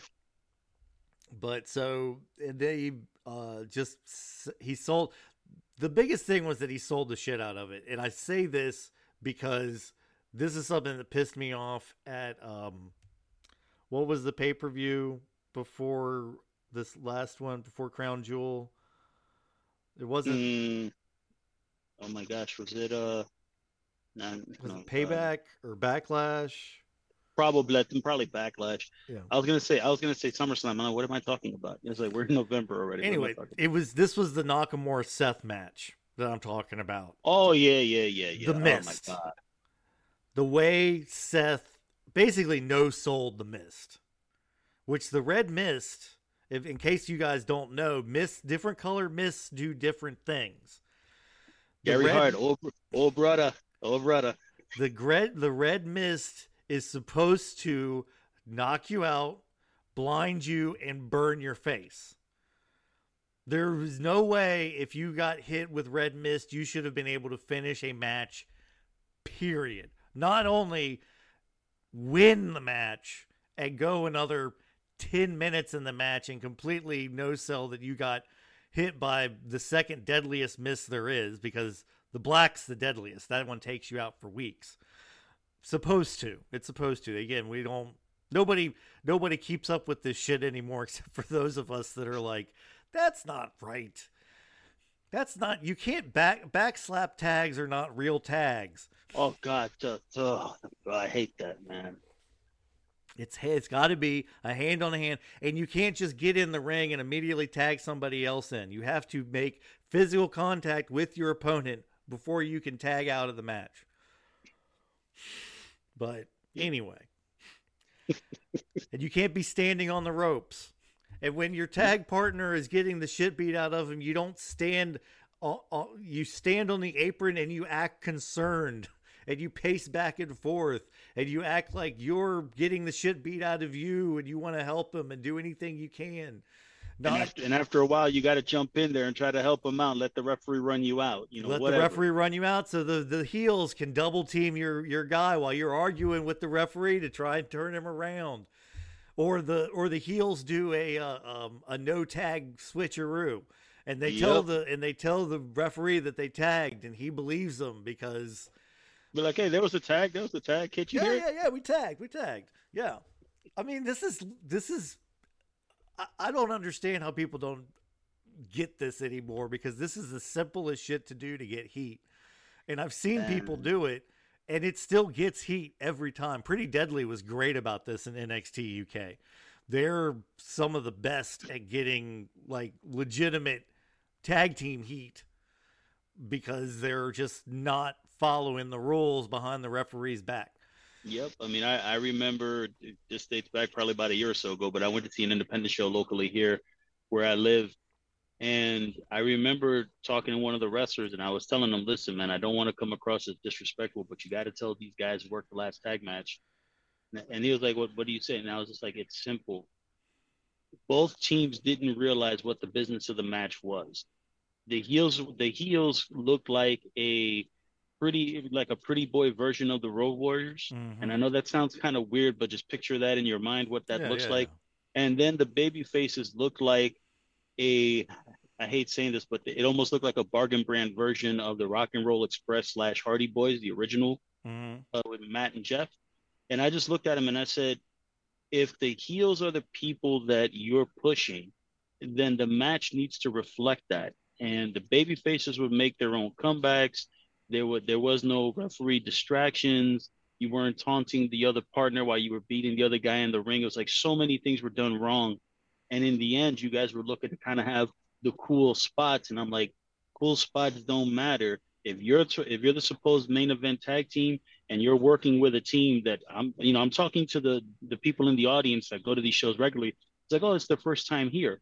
So I'm like, then why am I watching a 15 minute competitive match? If these guys are here to put the heel team over, then yeah, the baby faces can have their moments and, and all that stuff, but the psychology of the match is completely wrong. And I just thought to myself, I'm like, it looks like you guys are four guys working a semi tornado style match and not understanding the basic tenements of a tag team match and how to get yourselves over. And at the end, I was just looking around and saying, man, you're doing everything wrong, like everything. Oh yeah, I well, I mean that's one of my biggest gripes with tag team wrestling. Period. Today is it's either all four guys in the ring, or it functions more as uh, a, like two singles matches. Yep. Where the the other the partners on the floor selling from their singles match with the other partner, and then it all devolves into uh, all four guys in the ring, and then something happens and there's a victory instead of and I you know it's really, really, really this simple, and it works every fucking time. Babyface shine, cut off, heel heat, heat, come back. You know, hope spot, hope heat, heat, hope spot, heat, heat, hot tag, finish. That's it. That's that's all you need. The hot tag, the comeback, and then once the hot tag's ma- tag is made, you've got to go to the finish very very soon afterwards because that's when you've got the hot tags when you got the people the most invested in the match you're ever going to get them if you work the heat right before it. Yep. Because yep, they will they will throw babies in the air. They will throw babies to you in the ring. you know what I mean? Like they will, uh, you yep. know, they're just overjoyed to see the the other baby face finally come in and give those dastardly heels what they've deserved all match because they've done nothing but belittle the beloved baby face. Go home, you know. Yeah, I yeah, mean, it's wants... really not that hard, and it works every time. There's a reason it worked for what 40, 50 fucking years. There's you don't need to reinvent the wheel on this one because no, you, you really don't. don't. I mean, I tell people all the time if you watch any Midnight Express versus Rock and Roll Express match of that era, even the Midnight Express against the Fantastics uh, at the time, you know, like one of my favorite tag team matches from the WWF was from SummerSlam '89, the Hart Foundation against the Brainbusters. Oh, and that was the open. Oh. That was the opening match, mm-hmm. and I just and I looked up and I was like, just watch that match, and it, it was it's a match that you you could have put that match on any uh, you know on a later spot on the show and it would have gotten just as much heat and they and they were there in the beginning. And it's just it's the basic tenement just you know it's exactly the rundown that you that you gave. And it's it's one it's one of those things that when you watch it i always say that when wrestling is done correctly it's a beautiful thing to watch. It's just a matter that a lot of times people that are very athletic want to do a lot of really cool things, but sometimes less is more. You have to know you have to know when to pull those triggers. It's not supposed to be done every single time because when you do it every single time, little by little, it begins to lose its effect because the audience has already seen it and they're not going to pop for it. Hmm. So you you know pick and choose your spots, and then when you hit those big moves, you're going to get the exact reaction you want from the audience. Build towards the big moves and only have one or two of them. That's that's go. that's really all you need. And, and I think this is something I think a lot of people misconstrue this when we say wrestling is a beautiful thing when done right. It's not the moves. It's not the yes, the moves are cool, you know, but it's not a bunch of acrobatic moves. I'm talking about crisp, clean execution, great ring psychology. When it's done right, less is more means everything. So, yep. you know, yes, I love I love it when a guy can hit a moonsault off the top rope. But he should only hit only have to hit one per match and that should be the finish or close to the finish. Because yep. there's no reason for a moonsault in the middle of a match. Not no. not for one that's going to connect. If it's going to mean something, if you're going to do something like that that that's hard on your body, make it mean something. And, exactly. You know. Yeah, um, de- definitely, definitely for for today's talents, I would just say you got to try your best to get yourself over. And you know, I know that some guys can do it talking, other guys can do it with their look, other guys can do it with cool moves and spots. But at the end of the day, you have you have to know how far you want to stretch, especially for those guys that have to do it with cool moves you got to know where where your limits are because you know you're only human and your body can only take but so much. Oh, there's only so many bumps on your bump card, and once and it's up, is, it's up. You got it. You uh, got it. Uh, okay, let's see. We get we come back from the VTR, which was a great VTR by the way. Like that's that's how you do a, a VTR segment. You know, it was what was that under yep. five minutes? It wasn't even. You know, we got. Yeah the end of the match, we got the fireball angle, we got the baby faces in the ring. Go to commercial, we come back. We got Bob Arm, Bob and Brad Armstrong there. Brad's doing his best. He's stuttering a little bit. I think he's, I think he's even more nervous because his dad's there. You know what I mean? I, I will I will say this: the only criticism that I had of Brad Armstrong cutting that promo was is that he just had a match. Let's call it ten minutes earlier, and he's walking around you know, with shades trying to look like Ric Flair and Tully Blanchard. I mm-hmm. thought that was kind of silly because if you're a baby face, you're not trying to look like one of the cool heels. That that was my only criticism, well, and that's a minor did thing. Did you see how thick those glasses are? He, those are probably those are probably his you know his glasses so he those can are see. prescription I don't know. glasses, yeah. Probably. Yeah. But they, they just they just looked a little too cool for the you know for that set. Yeah. But yeah, I got you. But but the thing is with Brad Armstrong again, Brad Armstrong looked like a million bucks, and he tried. And, and you're right, he tried his promo's not the best. And and the thing is, when when he gave it to to Bullet Bob, he basically, uh, you know, Bullet Bob just, um, you know, reinforced all the points that Brad was talking about. You know, talked about the Garvin, you know, the Garvin angle, talked about the the Crockett Cup, and you know, they were they were just kind of moving it along. But Bob Armstrong took what what Brad gave him, you know, whether fumble, you know, or not. You know, Bullet Bob took it. You know, came home with it, and he, only spoke for like maybe twenty seconds. He didn't yeah, speak for very Bullet long. Bob is so smooth on the mic. It was so good, like just the way the words came out of mouth and his phrasing, and I was just like, oh my god! Like now I like now I get why Bullet Bob is like. I, I mean, I've seen him do promos before, but this one really like hit home. Like thirty seconds of a great promo is just fantastic, and he yeah, you're right. He hit every nail on the head in those 30 seconds, picked up what Brad was saying, didn't skip a beat.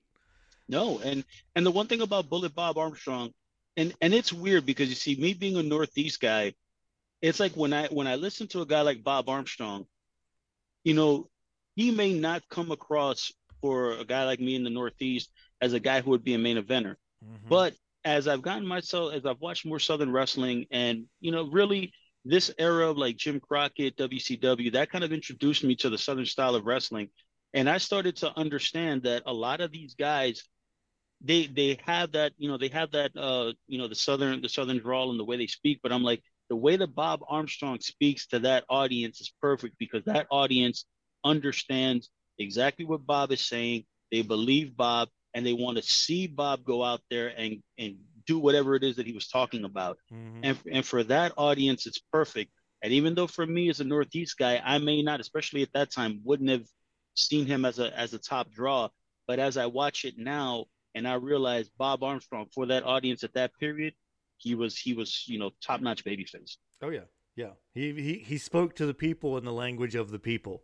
Exactly. And they no. yeah yeah you're you're exactly right. But he did it eloquently and you know with a uh I don't know how to put it. This it's the same thing as Dusty Rhodes. I mean, Dusty Rhodes doesn't sound like a Harvard professor. No, but, but but you believe every word that comes out of his mouth, and you want to see him do it because and, you and believe the, in him. Yeah, and the thing about it is, is that even though Bob Armstrong has a different charisma than than Dusty, um, because what Bob Bob Armstrong his his charisma is very he's very much like a um, this is when when wrestling you know people really still believed in wrestling mm-hmm. and they and they believed in you know we we cheer for the baby faces we boo the heels and a guy like Bob Armstrong is the kind he, he's like the tough guy the tough guy neighbor that lives next door to you mm-hmm. but even though you know that he can he can kick your ass if he wanted to he's the nicest guy in the world yeah and it like mm-hmm. bob's the nicest guy in the world he'll take you know he'll give you the shirt off his back just don't cross him yep. you know kind of thing and that's it's a different type of thing versus Dusty Rhodes. Dusty Rhodes was more of a, of a big time showman. Yeah. And even though Dusty could talk all those same points and drive them all home, he just he just had a different presentation and maybe a guy like dusty plays to a larger audience because more people regardless of where you're from mm-hmm. you, they can look at dusty and listen to dusty and be connect drawn to him you connect with exactly connected with dusty in different ways versus maybe a guy like bullet bob armstrong you wouldn't connect with him the same way unless you kind of understand yeah. where he's coming from you're, and the people that he's. You're not going to take Bullet Bob and put him in California, and he's not going to get over as a top baby face in California you got it. But yeah. you know, if you if you're talking about Alabama, Georgia, and areas like that, Bullet Bob Armstrong and Dusty Rhodes are going to play just the same. Mm-hmm. But if you take Dusty Rhodes and you put him, you know, at the Cow Palace in San Fran, he's going to get over where maybe Bullet Bob wouldn't. Yeah. Nope. I, I completely agree. Okay, we go back to the VTR. Uh, one last time, uh, they bring Ronnie into the locker room, and then really just the point I wanted to hit with this is Jimmy Garvin runs out of the locker room into the heel locker room and starts beating the crap out of Jim Cornette, which is perfect. Like, and Cornette talks about this, you know, all the time because this is a great angle. Like, nobody knew that Jimmy, well, I mean, they're not really related, but we didn't know that Jimmy and Ronnie were related. we I've never even put the two Garvins, to, you know what I mean? Two and two together and then here this builds this angle well jimmy is is ronnie's brother they never talk about it but he is and you know now jimmy's going to use all of his you know stuff to get jim cornette in the midnight express and it's just it's great to see that type of immediate emotional reaction from somebody. And instead of because today it would just be all oh wringing hands and you know somebody actually you know what i mean? It would be wringing hands and, and standing by the ambulance and all this. Jimmy's like fuck this i'm gonna kick his ass you it know? was a visceral reaction yeah, yeah, it was a very visceral reaction that you know most people would believe in a real life situation mm-hmm. so uh, mm, good on them for that yeah i mean listen that you know, when I watched that angle and, and just looking at it, I just thought to myself, look at all the talent that's in in the ring. Mm-hmm. So, right on on the on the babyface side, you got Barry Windham and Ronnie Garvin. Now, mind you, Barry Windham at that particular time was one of the best workers in the business, smooth as silk, still big super, man, could, still super young too. Yeah, I mean, I don't even think he was thirty at the time, and God, I don't think he was twenty five. Oh Jesus, look at that! and and Ron and Ronnie Garvin was super over with that audience. You know, I you know, and and I know I'm not sure if that was um I think he may have become the NWA champion. I don't know if that was before then or or, or after this. It's after. When after. And um but they got they got the crazy reaction as baby faces. You look at the other side of the ring, Dennis Condrey and Bobby Eaton, great tag team. Then you got Jim Cornette and Big Bubba you know that that you know as as the as well, the got, Dennis Condrey, one of the most underrated workers in the history of professional wrestling. Yep. Period. One of the best heels. He heals in the by healing, you know, I mean cheating and stuff like that. He heals better than almost anybody I've ever seen. He's great at it. You really believe that he's just a nasty, you know, wants nothing no to nonsense. do with anybody, son of a bitch. Uh, Bobby Eaton, one of the greatest workers ever in wrestling, best, uh, you know, high flying. Uh, I've never seen anybody drop a, a knee off the top rope like he does. Like, yep, I've never seen that ever. And all my, I've seen, I've seen people drop the leg. I've seen people do all other kinds of stuff, but a knee off the top rope. And uh, you know, Jim Cornette, arguably one of the greatest managers ever in professional wrestling, certainly one of the best talkers.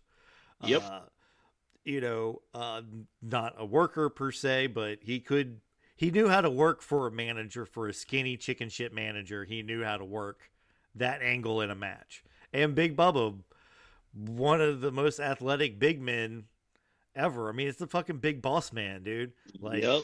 he was a huge fucking star. People don't think about how big he came in and immediately started working with fucking Hulk Hogan.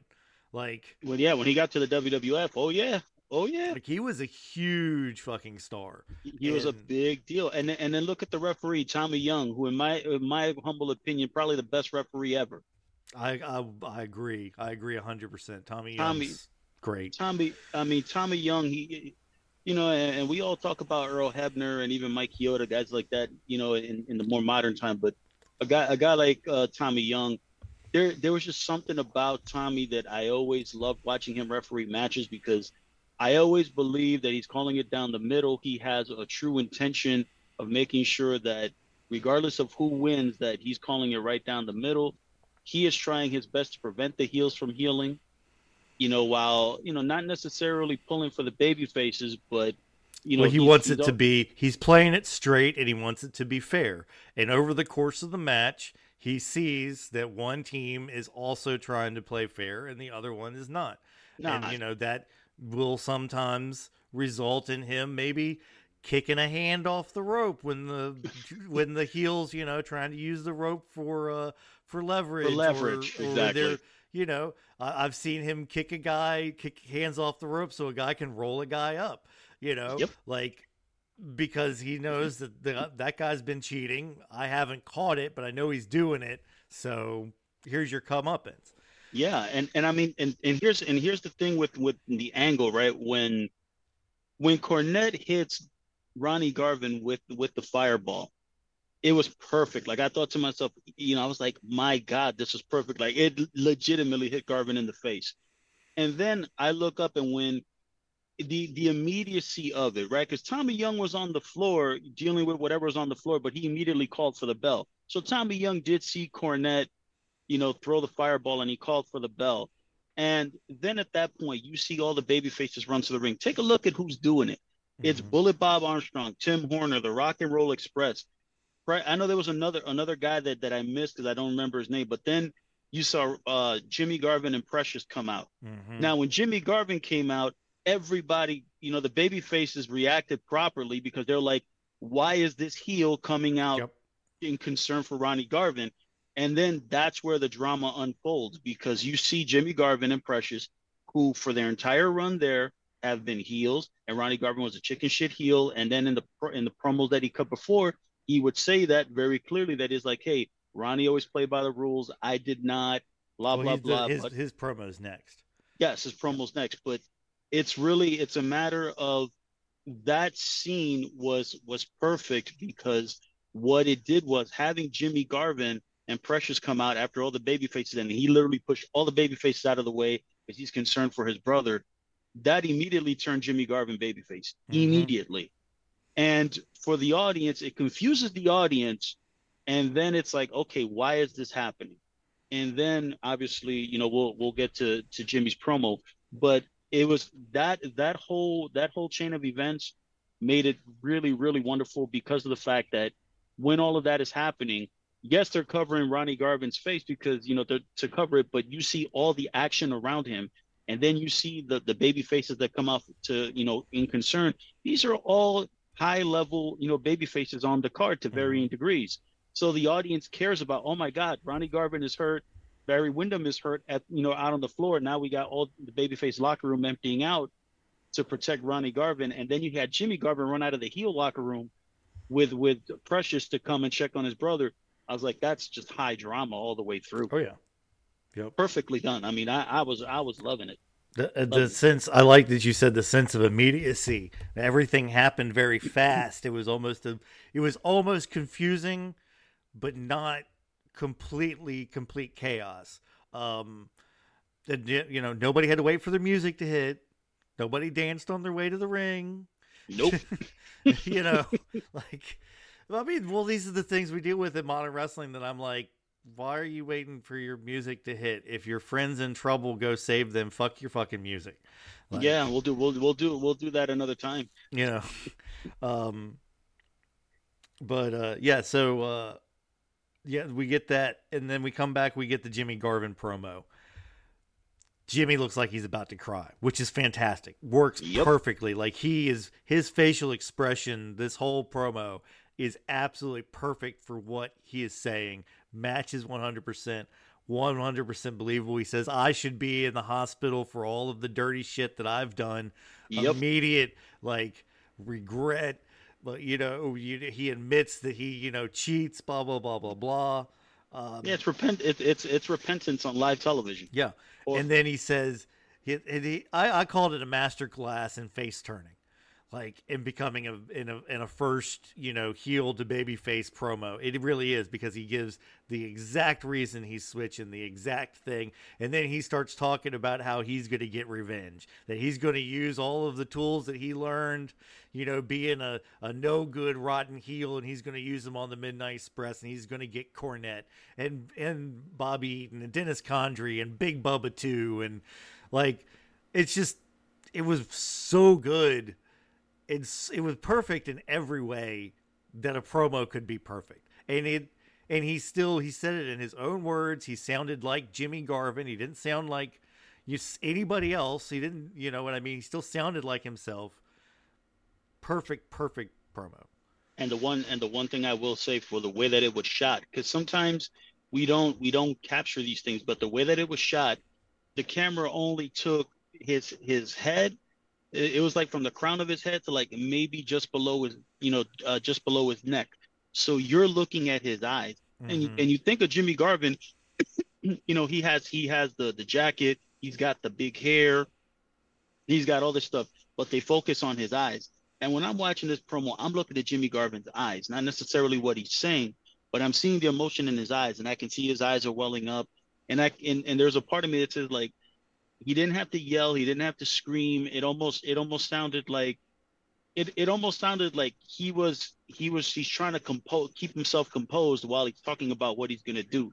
Mhm. But when you look in his eyes, you can tell the pain, you can tell the anger, and then you can even see, you know, the regret to say that, hey, for all the bad things that I've done, I'm the one who should be there because Ronnie always plays by the rules, and I'm the one that should be, you know, in that situation. So all of those things were perfect, and then from there, and and the fact that I don't know if this promo was done, I'm presuming it was done after, you know, he went and attacked Cornette. I can understand that visceral anger that he would have to where he would want to say those things and say, hey, I'm coming to get all of y'all and Mhm. you know whether whether Ronnie's with me or not, because I don't even know if he might be able to return. But if he doesn't return, I'm going to get my revenge uh, for him, and I'm I'm going to make sure that I get my my pound of flesh off of each and every one of you. It's like, you know, it, it was perfect. It's a it's it's a perfect way to transition Jimmy Garvin from heel to babyface. cinema as the kids like to say today Yeah, baby, cinema, baby. cinema major motion pictures and television shows baby Yeah, we gonna be we gonna be doing major motion pictures and sitcoms, baby, if you will if you will. Love you, Dusty. All right, so we go to break. We come back. We get uh, Ivan, uh, and Vlad and Murdoch. Yeah, Ivan Koloff, Vladimir Pietrov, and Dick Murdoch versus uh, Isley Angel, and I don't, I didn't catch the other guy's name. Sullivan, last name Sullivan. Sullivan. Okay. Uh, Murdoch destroys the podium with Isley's head. I thought that was that was very unplanned. but that's but, Dick that, Murdoch. But, but but that's very on brand for Dick Murdoch, man. I mean, that is Dick Murdoch to a T. I'm just gonna destroy everything. Great healing in this match. Dick Murdoch is such a good heel. Like it's just it's preposterous. Like I'm I'm glad he switched heel because he was kind of boring as a baby face. Yeah, I, I um, mean, yeah, because the thing is, you know, when you're when you're in a babyface tag team with Dusty Rhodes, I mean, no Well, matter they how were a heel tag team. Yes, they were when they started. Yeah, when they you know, started, yeah. But when they went started, yes. babyface, yeah. But then they went babyface, and the thing is with Dusty, he he's so beloved, and I think that Dusty, i- it's like he's the perfect babyface in terms of the fans wanting to be with him. It almost seems like, you know, Dick Murdoch has to be the heel because that's kind of his role in this equation. That, Mhm. that that's his that's his natural role. Um, so let's see. Uh, good healing. The crowd was hot, hot, hot, hot, hot, hot during this match, cheering for Oh, yeah. Dusty, booing the heels. Um, the sickle Chanting, we by want oh, go- we go want Dusty. We want Dusty. Mhm. um, the sickle by Pietrov was really good looking. That was brutal. That was the one where the guy got dropped on his head. I'm My sorry. God. That was the one where he hit the guy and the guy over rotated and fucking Yup. or under rotated actually and landed probably on his head and neck. Um, didn't they beat up the beat the guy up a little bit afterwards? I can't remember. Um, Yeah, I, I mean, and then we get a pro we get a great promo from Ivan. Of course, Ivan Koloff, one of the best promos in the business. I still say he's the best, probably the best gimmick heel ever. Like the best foreign menace, one of the best foreign menace heels. He's up there with uh with with our guy uh uh Iron Sheik. oh, Sheiky baby, Sheiky, Sheiky baby. baby. I, uh, listen, I mean, I look, I look at Ivan Koloff, and the, the the thing is with Ivan Koloff is that he looks so. Ivan Koloff comes across as really menacing, but when you look at him, he's he's a lot smaller than what you think. His his presence seems like he's much Mhm. physically larger, but when you look at him, he's probably five ten and maybe you know two twenty ish. You know, not a small guy by any stretch. But when you take a look at uh, Pietrov, that, I mean, that dude was just just brolic looking, and I just thought to myself, looking at the time frame, I'm not sure when Darsow moved from the NWA to the WWF to be uh, one of Demolition. Yeah, he's he had already moved. All right. Because I, I know that Darsow had gotten injured where he, he had a knee injury, but I don't know what year that was. It was So I don't know- Uh, he got injured in late in mid '86, I think. Okay. Yeah, because Krusher Khrushchev disappeared for a while, and it was just Ivan. Well, it was Ivan and Ivan and Nikita, Nikita, right? and then uh, Baron von Raschke joined them for a little while for to, for their three man team, and then Raschke turned babyface, Ki- Nikita turned babyface, and Ivan brought in Vladimir because Khrushchev had already left to become to join Demolition. to join demolition. All right, because I know that when I saw uh, Pietrov, I thought to myself, I'm like, man, he looks he looks just like Nikita. Obviously, obviously he's probably bigger than Nikita, you know, taller and, and everything, but he was really impressive looking. And and clearly when I saw this match, I was like, all right, Ivan Ivan Koloff is leading the quote unquote wrestling, you know, heel technical wrestling part of this. Mhm. Murdoch's just getting all the heel heat, and Pietrov's there to do all the muscle stuff. And I thought I thought that the match was really good in terms of um giving explanation or at least allowing Dick Murdoch to have television time to uh, explain why, you know, and then obviously in this promo, but to explain why he joined uh, you know, the Russians Mhm. um, it gave Piet, you know, Pietrov a chance to be on on television to just kind of, you know, I don't know if he if he'd call it being introduced, but just kind of give him, you know, Well, give him was- a win on television.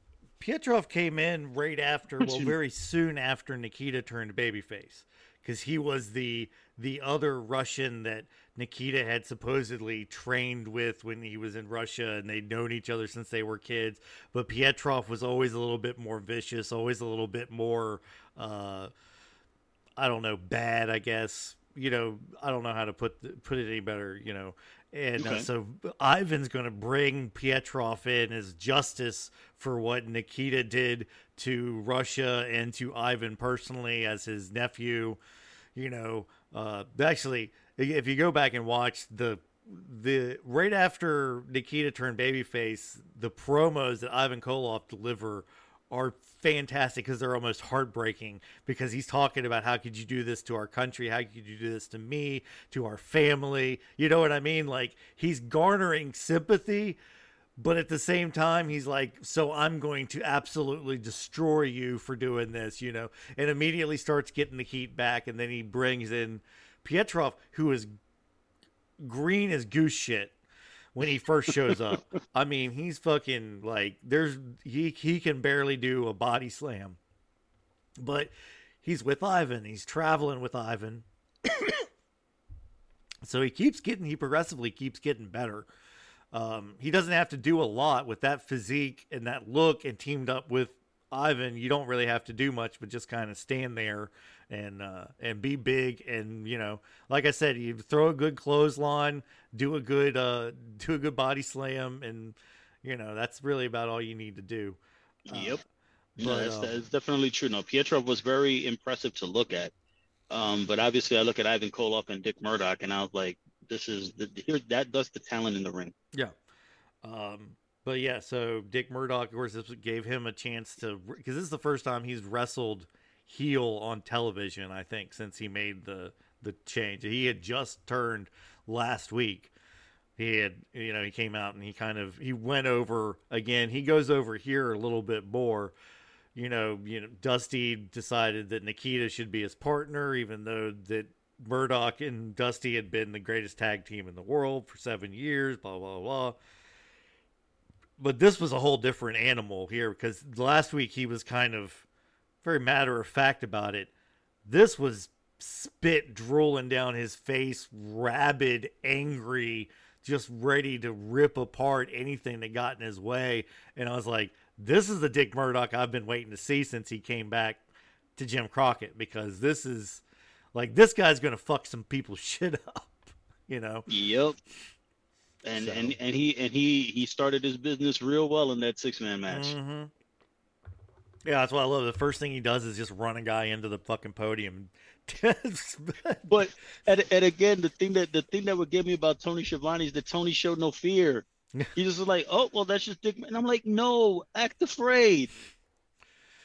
If yeah. I'm if I'm if I'm Dick Murdoch in that situation and I don't get the reaction I want from the commentator, I'll grab him by his tie or his lapel or something and just, you know, rough him up a little bit, just and, and get him flustered. Oh, that's yeah. the whole idea, dude. You got you're you're the announcer. You're you know you got when when the action is that close to you, you need to be afraid. Somebody's, somebody's kicking somebody's ass right in front of you. You should react to it in some way. Yeah, like like like literally, there's, there's I mean, I mean, Dick Dick Murdoch could probably shake your hand while he's beating that guy up. So you know, stop it. like, react, man. Yeah. So let's see. We get uh we come out of that, go to break, come back. We get uh Rick Rude and Raging Bull versus Rick Nelson and Alan Martin. Uh they jump start the heels jump start the match. Uh it's over in next to no time. They get more heat after the match, and out come the Rock and Roll Express to make the save, hit the double drop kicks on both of them. Yep. And then Morton comes over and delivers another, even more fired up promo Beautiful. than he did the first time. Like, I love it. You know, people say there's levels to this shit. Ricky Morton's got like levels of fired up. Like the first one, he was fired up, but this one, he's just he. he whoa, nah, oh, nah. He's the first. The, the first promo he was only half hot. This one he was all the way there. Yeah, yeah. That was the lukewarm promo. Like exactly. when they have a when they have a when they have like a, a was it a buddy of mine is it was in a tag team for a long time and he said we call that the when they have like a, a hot tag in the middle of the match to kind of you know and then the guy gets cut off they'll say that's the lukewarm tag mm-hmm that's right yeah because then that then essentially you kind of start the match all over again then you get the second hot tag and then we're going home mm-hmm so let's see. Uh, let's see. We get uh, JJ and Ole delivering a promo. Uh, Ole hasn't been here for the past few weeks. Um, Lex Luger's been the uh, the star of the ball as far as the Horsemen have been concerned. Um, but Ole's like, we started the Horsemen. The Horsemen started with me and Gene and Arn and Rick. you know. Uh, and uh, so Luger isn't a horseman, but he's a, a, a an associate. That's course, exactly the word. That's exactly the word that I want to be like. The way that they phrased it, that was great. But because uh, they've been saying that for a couple weeks now, but again, Lex is always there.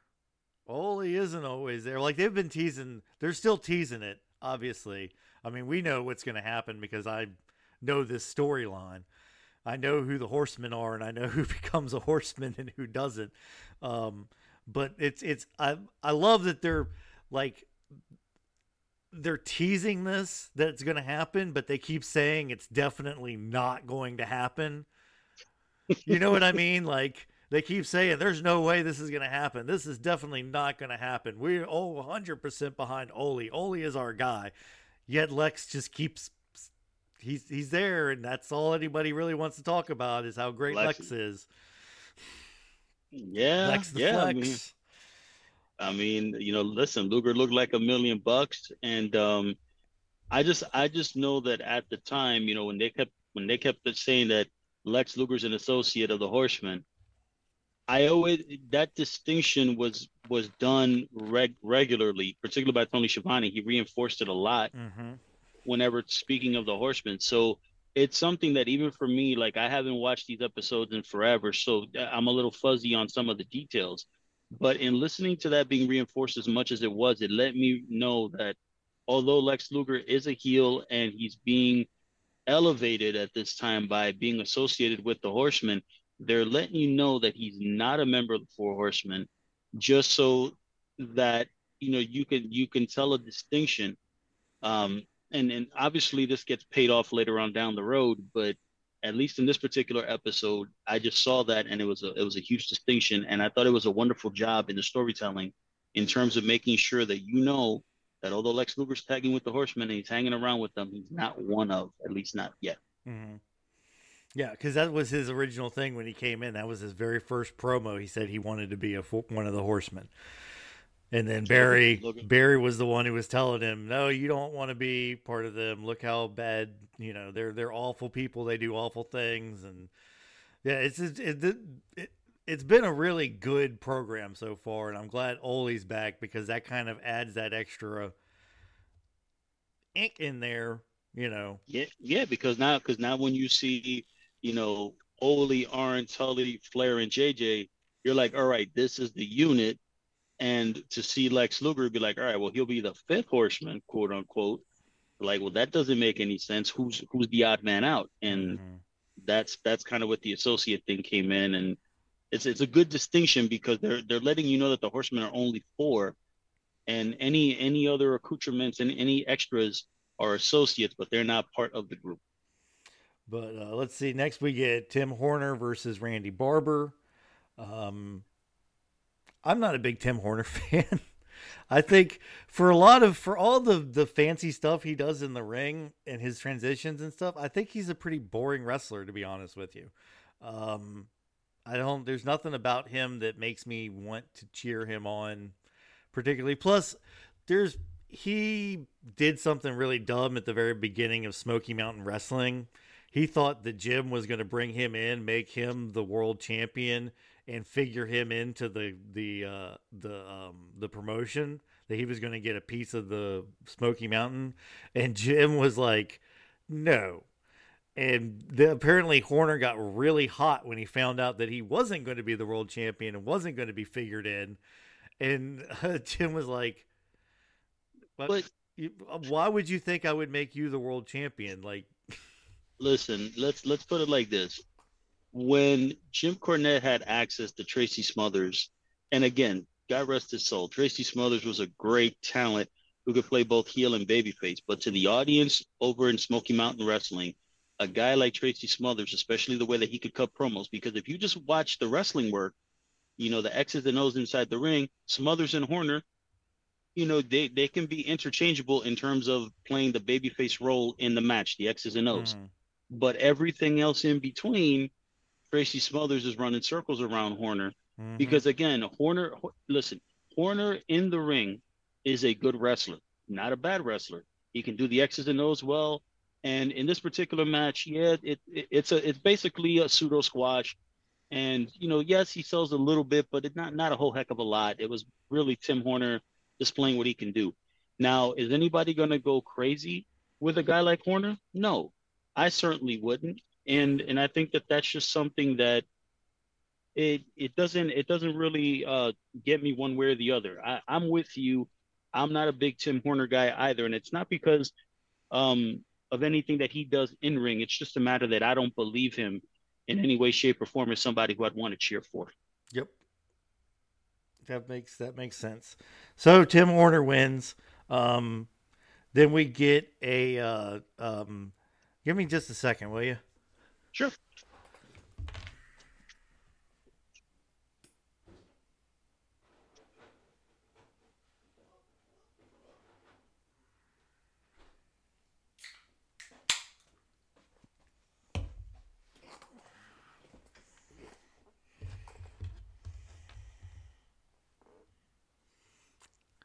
Sorry about that out there in podcast land.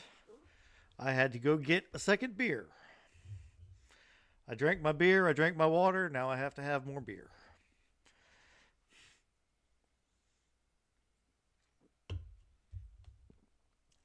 Waiting for Lou to uh to get done doing what he's doing. Yeah, man, we could we yeah we could certainly tra- we could certainly transition here. I'm just you you rearranging your furniture or something. You got yeah, some pictures back it, there. No, it's just a matter of just trying to you know get a couple of things here connected just to get something oh. off my screen here. Oh, I got you. That's all. There we go. Now we're back on. So we got um we got a Nikita and Dusty promo. Um, I this is one of the best Nikita promos I've heard in a long time. I love him talking about uh, you may care about Texas, but Texas no care about you, Dick Murdoch. Like it's the fucking great, man. Um, I love the thing about Nikita that I love is his utter commitment to the Russian character. Like Boy. the way he speaks, like bro, he, he purposely speaks broken English to make it sound like English is his second language. Like that's just God damn, that is full on. Well, I mean, he even like had a subscription to the Daily Worker, like the you know like the communist newsletter, so that people would legitimately think that he was Russian, and his he got it mailed to his apartment. You know, uh, he told a great story once about he was at a uh, uh, he was at a convenience store and the guy there at the convenience store was Russian and started trying to speak Russian to him. And he was like, "Oh shit, what do I do?" And then he was like, "No, I speak English now. I'm in America. I speak English. Have to speak English."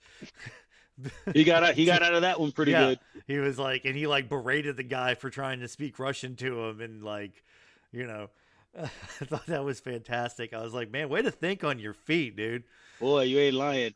Um, woo, because that, that could have gotten ugly for him real quick. Yeah, that would have been real breaking kayfabe if like the guy's like speaking Russian to him and he doesn't know what the fuck the guy's saying. Um, and Nikita talks about how he's got a surprise for Ivan, which I'm curious about what that's going to be. It's got to be something somebody from Ivan's past that's going to be coming back and helping Nikita and Dusty. Um, Dusty hits a lot of buzzwords. I don't know how to put it any better than that. He just says a lot of stuff. Some of it goes together, some of it really doesn't.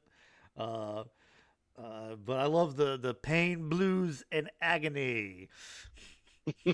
I love that part of it. So yeah, but it, you know, it's it's typical Dusty Dusty promo, Nikita promo. It was good, good babyface promos. Got me uh, got me excited for their match. I want to see Dusty and and Murdoch now. Yeah, I mean, and, and the thing about it is too is that you know th- this was it when you think and, and, again this goes back to what I spoke earlier about Dusty Rhodes and comparing him to Bullet you know Bullet Bob Armstrong. A guy like Dusty Rhodes can go out and cut a promo and he doesn't necessarily have to make a whole lot of sense. I think another guy who I would think in that same vein at the time would have been like a Thunderbolt Patterson, mm-hmm. where you know he could he can say a whole lot of stuff, And if you really think it's like, man, Thunderbolt, you spoke for 45 seconds and I cannot make out a single thing you just said, but it sounded interesting. and it sounded when, good. It, it, it sounded good. It, like, don't ask me what you were talking about. I might be a little fuzzy on it, mm-hmm, but mm-hmm. you know, Dusty's kind of the same way. Like the difference is with Dusty that he can he can draw the emotion from the audience, since the audience knows uh, more or less what he's talking about in terms of his issue now with Dick Murdoch and you know obviously still having issues with uh, you know Ivan Koloff and with you know Petrov and you know if you know if they're talking about you know the the Crockett Cup, which I'm not sure if they spoke about that, but you know if they did, it's like again Dusty can just kind of hit all those points and and again Nikita. Nikita, he was he was a great gimmick, and he didn't have to. The less he spoke, the better mm-hmm. because you know he's a guy that if he spoke too much, it almost seems like after you know you might get two you know two or three sentences out of him. Once you get that, you got to cut him off. Not because he couldn't necessarily speak or keep your interest. It's just a matter that the longer he speaks, he actually begins to expose himself more and more for the stuff that he doesn't do well. Well, he, he in his promos he would circle back around to shit too many times. I yep. noticed that like he would end up saying the same thing two or three times if you don't give him like no just just 10 seconds Nikita. All I need is 10 seconds hit you know 10 20 seconds hit this point and this point and that's it. That's all and I need out. from you. Yeah get, get out, out get out. Let Dusty finish the promo you know. No one's no one's gonna like you don't need to feel bad that Dusty's a better talker than you are Nikita because Dusty's a better talker than pretty much everybody. Yeah, there's no, there's only but there's only probably but a, a, small handful of guys that might be able to compete with Dusty in that arena. And one of feel... them, one of them wasn't there this week, being Ric Flair. Yeah, exactly. So I was like, for for Nikita, I'm like, brother, don't feel bad. Please yeah. don't feel bad. But and that's one of the things I'm sad Ric wasn't there this week because Ric is the best at putting everybody over, putting the company over, like I can't count. I can't remember, but it's you know every pretty much every other week he's talking about guys in the company that he doesn't like but he respects. You know, like Dusty Rhodes, Barry Windham. They're the greatest athletes in the world. And they're here in Jim Crockett Promotions. They're in the NWA. You know what I mean? Like he puts everybody over. But but you know what? Like, but I'm the best. You know what yeah, I mean? But- but so. it behooves him but it behooves him to do so because obviously you're you don't want to uh, basically talk down your baby faces because when they get you in the ring and they're working 60 minute broadways with you you know then the audience is going to care less and if you're talking smack and those guys are taking you to the limit every time you know then eventually the the heat's going to fall on you to say hey well i thought you were the greatest wrestler in the world and these guys stink yeah. You know, the fact that he's putting them over, it basically is letting the audience know that, hey, every time Ric Flair wrestles Barry Windham or Sting, oh, not Sting at this time, but Dusty Rhodes or, you know, anybody in that vein, that it's going to be a long night. You're going to get a great match. And, you know, mm-hmm. I'm still better than them because I'm the nature boy. Woo! And all that. And I'm, still that the, I'm still the champion. I'm still yeah. one of the four horsemen, you know.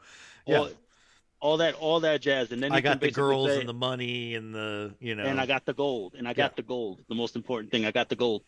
And and that's always and, and that's always going to draw draw heat.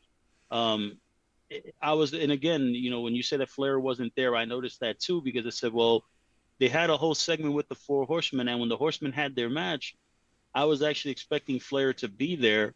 And then i thought as, as i started watching the show i said well if Flair was going to wrestle, then Flair would have already come out at least once to cut a promo. And the fact that I haven't seen him, that are that already kind of uh well yeah know, they Ole Ole mentioned that he wasn't there. he had a ah, okay. he had some sort of appearance or something he was doing that day. Probably I mean, Lord knows what it could have been.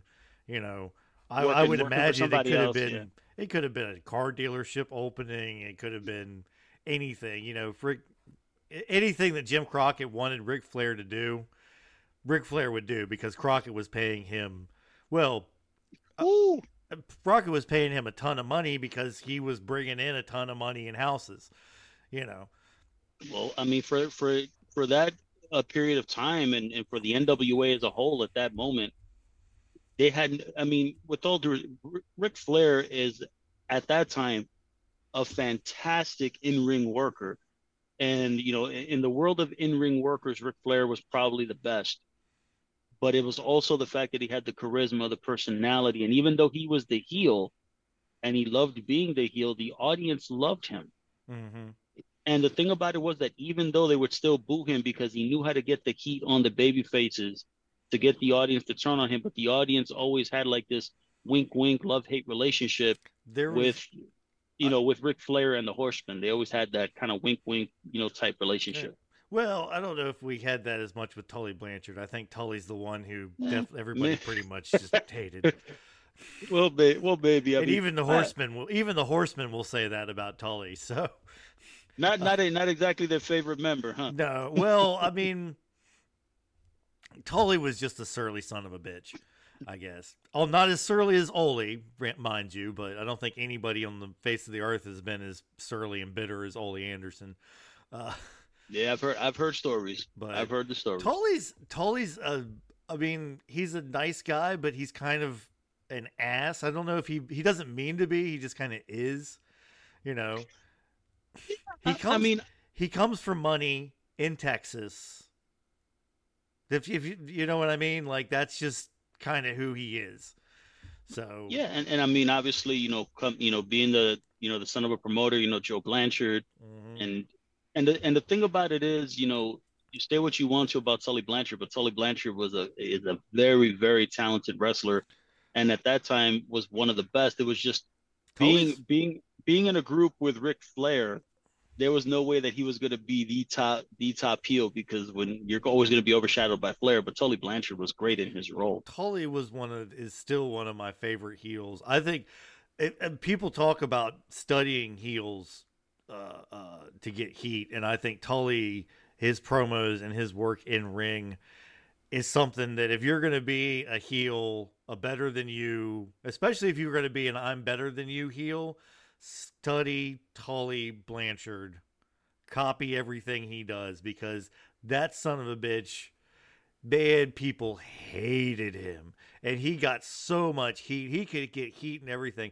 He could get heat for throwing a legal punch because you just you just know there's something illegal about it. You're just, you're you're just cheating somehow. You're dirty, rotten, you know, bastard.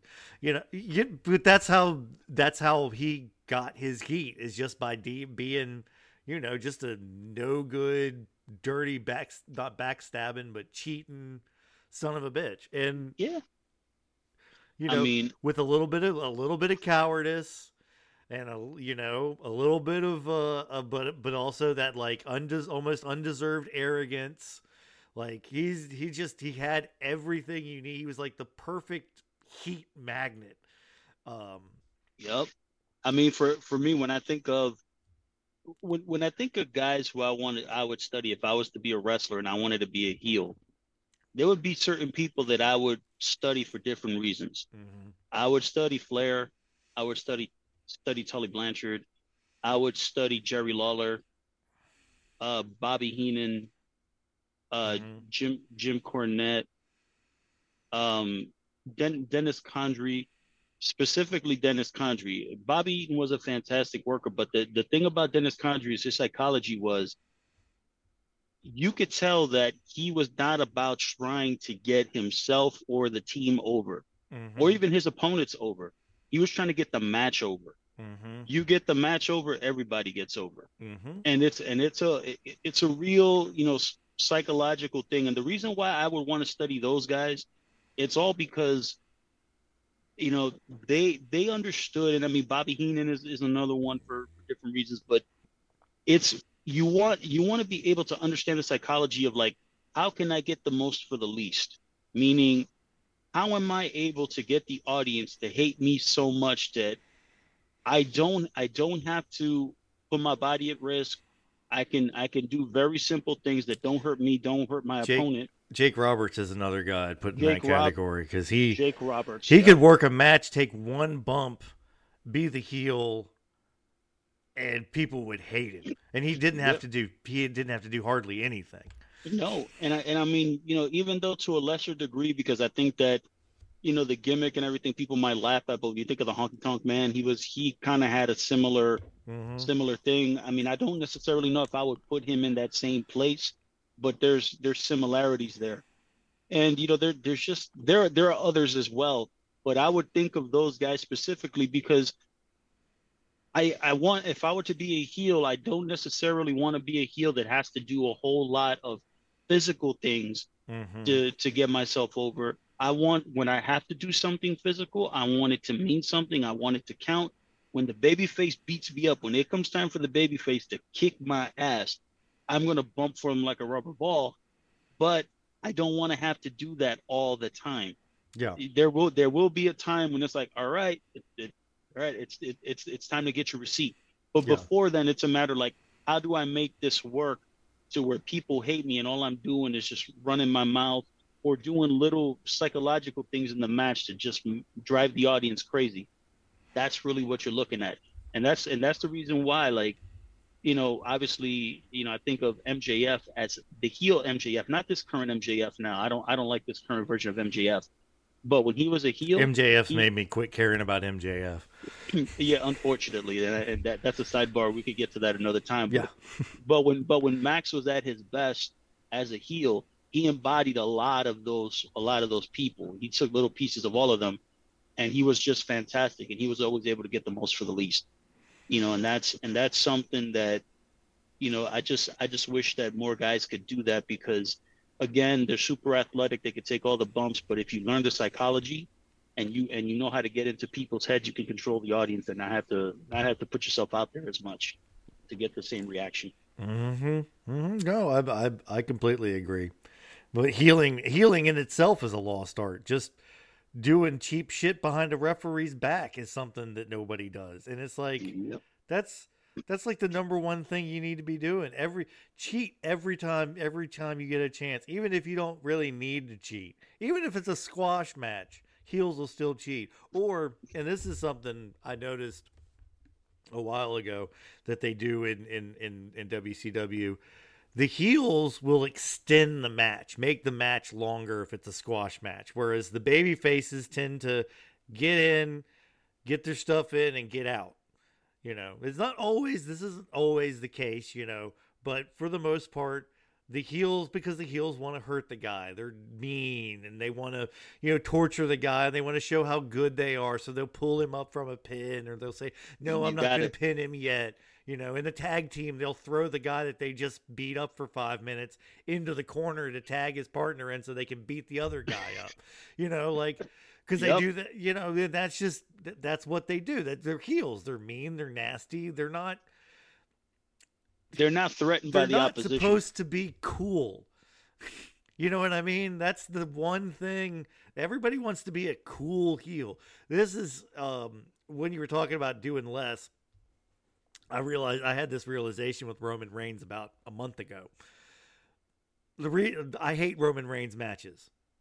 I'm supposed to hate Roman Reigns matches because he does a move, then he walks around and gloats for two minutes. Then he does another move and he walks around and gloats. And I'm like, oh, this sucks. This is like, what are you doing? Like, let's have a match. And I'm like, and then I'm like, he's got you, Bob. Like he's he's got you. Like you're you're not supposed to like this. That's that's exactly what this is the the reaction you're having is the exact reaction that he wants you to have and I was like, God, the motherfucker's a goddamn genius. Like somebody, Paul Heyman, Paul Heyman's probably the one who's like, who taught him how to wrestle like that. I would, I would imagine, because Heyman, yeah, I mean, Heyman knows how how people how to heel. Well, yeah, and I and, and the one thing about it is when you take a look at you know you know Roman Reigns and the way he specifically works. I mean, Roman Reigns is you know I'm not even sure what generation he might be, third generation, fourth generation uh, in the Samoan third third generation. Third, yeah, third generation. So you take you take a look at you know all all the guys in his family, those you know that that have been in the wrestling business and all the lessons that he's learned. He grew up around it. And the thing about Roman Reigns is that he he figured out in the beginning that he looked in the mirror and realized that he's a good looking dude and he knows that in in today's modern wrestling looks looks count for a lot and he was able to get himself over, you know, based on his look to start. And he was always a good worker. He was not a bad worker. It's just a matter that he needed to discover, you know, like every like everybody, you have to discover your unique voice. You know, the the voice that is yours, that it that belongs to you. The thing that just, makes you interesting, that makes people correct. want to see you. Correct. I mean, it's it's like the same thing. You know, I'll utilize Becky Lynch as an example. When Becky Lynch, she you could tell that Becky Lynch always had the the fire and the passion for it, but when she was going out on NXT doing the river dance, that's not interesting versus when she basically called herself the man and started cutting promos to where she was even as a baby face she sounded heelish.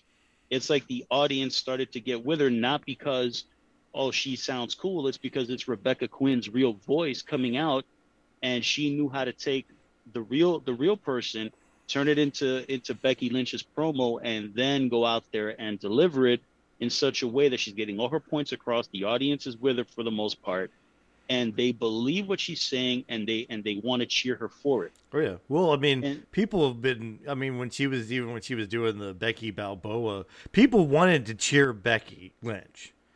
They, I don't think that she really saw it in herself until she finally found this man character, this kind of almost fed up tired of people's bullshit.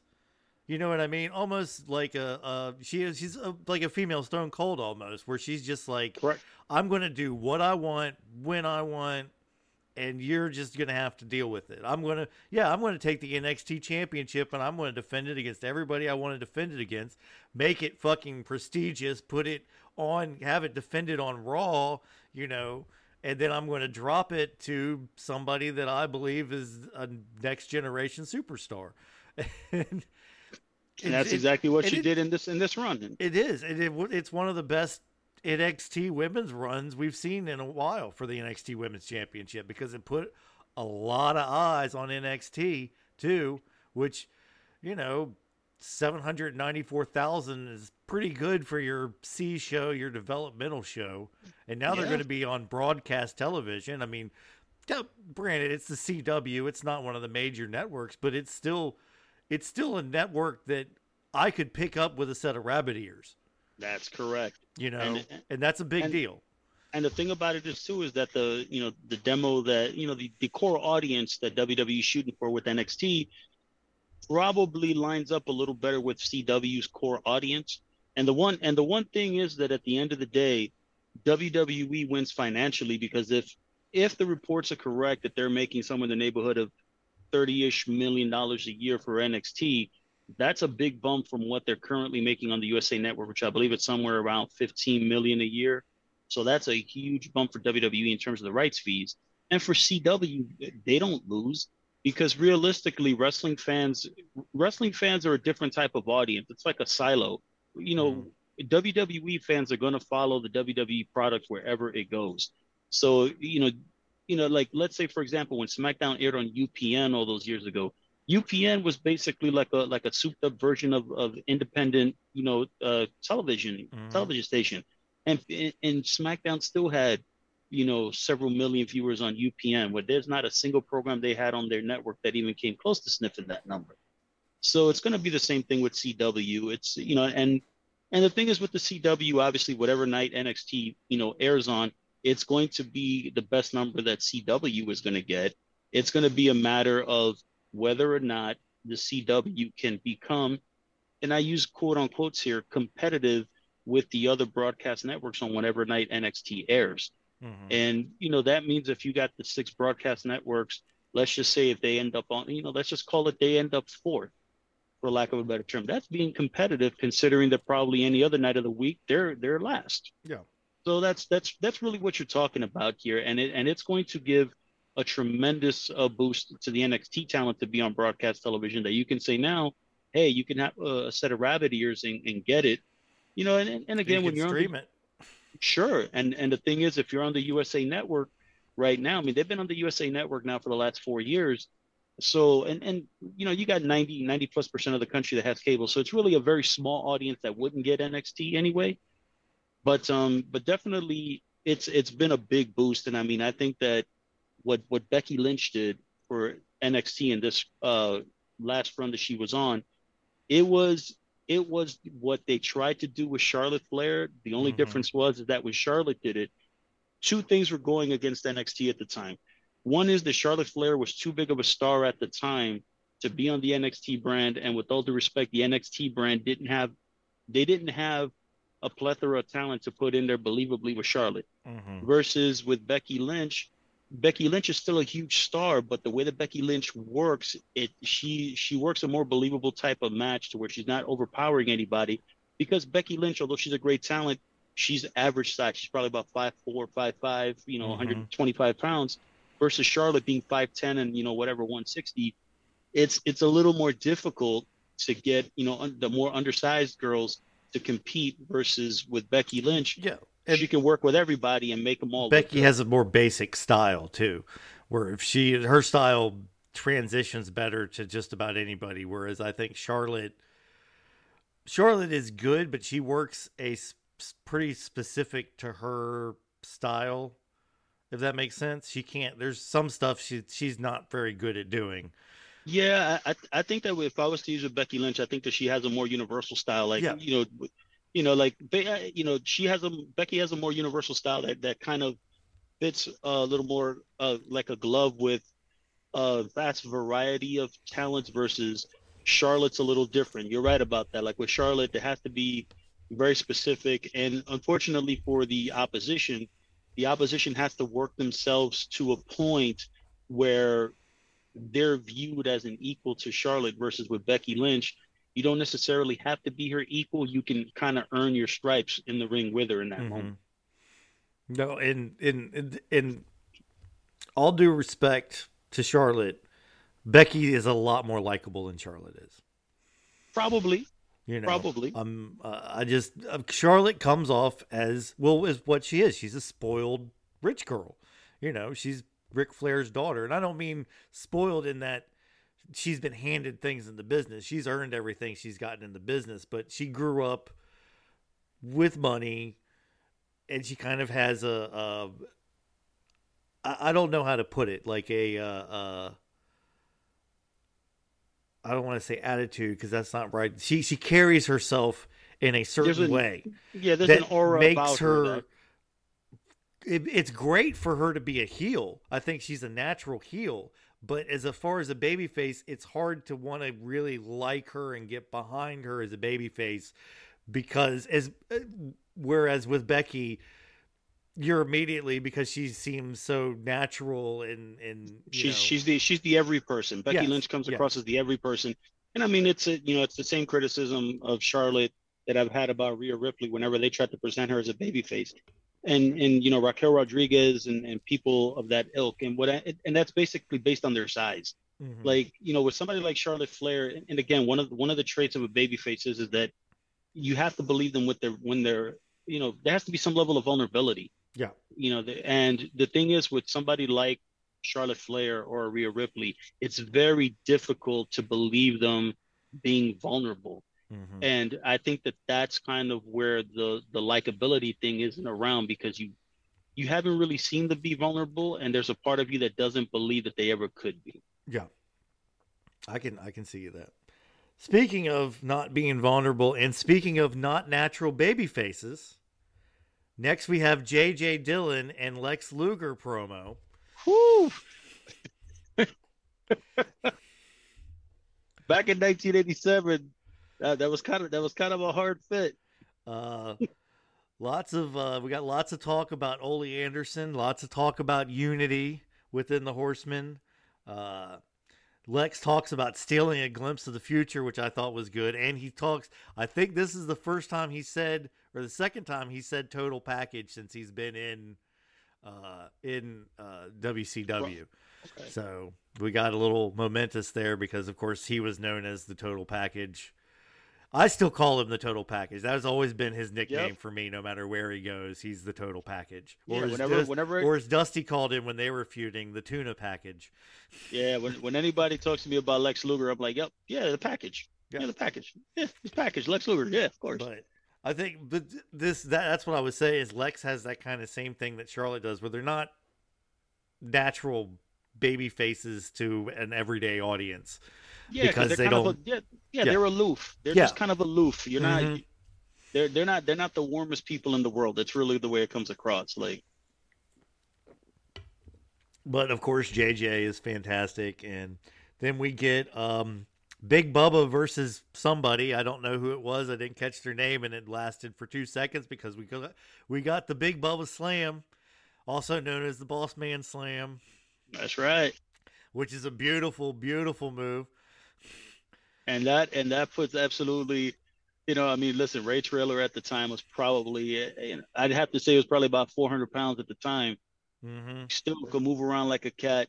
But the thing is, when he picks you up and slams you, I mean, yeah, the opponent feels it, but Bubba don't feel it. You know, in terms of it, it ain't it ain't bugging his knees or his back or anything Nope. like that. It, you execute it properly every time, and you know, it might be general wear and tear, but you ain't you ain't gonna you ain't gonna be dealing with any big major problems with that finish.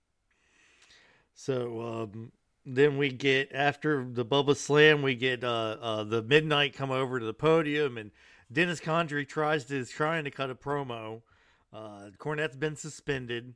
Uh, this is okay. This is there are a couple things I, going on here. I want to talk about. One, uh, Jim Crockett comes out, and this is, I feel how all wrestling companies should present themselves to the audience as the fair-minded, non-biased lawmakers, rule givers of the company. I've I've never liked heel owners. I get the whole McMahon, Mr. McMahon thing, and that worked with Stone Cold Steve Austin. So I'm not saying that it can't work. I'm saying to the audience, the wrestling company itself should be neutral slash babyface Yep. because that way they can come in and they can right a wrong if absolutely need be. They can lay down the law on the bad guys, but only if necessary. I think that that's you know that's exactly what Jim Crockett does here. He says that he's suspended. He says you're going to pay a fine of a thousand dollars a day for the uh, um, for the belts that you you stole from the champions. You know, I want him back in my office, and so there's there's that, which I thought was fantastic. The other thing is Dennis Condrey. he's so good here, and I love it when he's like, "We can't help it that a cosmic fireball hit Ronnie in the A face." cosmic. like heel heel to the end, man. Like you literally see Jim Cornette with the wad of paper throw the fireball It's on just- film, dude. and he's like, it was a cosmic fireball. It came out of nowhere. We couldn't help it. There's nothing we can do about it. You can't hold us responsible for cosmic This is- fireballs. This, is, this this was not uh, this was not a heel act. This was an act of God, friend. But you can't. so, Oh my gosh. It- oh, so you yeah. I that mean, you see that? See stuff like that is just that's just brilliant. That is Condrey. A cosmic. that's Bobby Heenan level uh, uh, uh, uh, um, obliviousness. I guess is the best way I Oh, could man, put it. no, like he- just no, he's a, he's completely, just being a great like- con artist. yeah, Like, exactly. Con artist. It was a cosmic fireball. I don't know what you're talking about. Nobody threw anything. Oh my gosh. No, J- Jimmy Jimmy just happened to be in the ring at the time. You we don't know where that came from. Oh my god.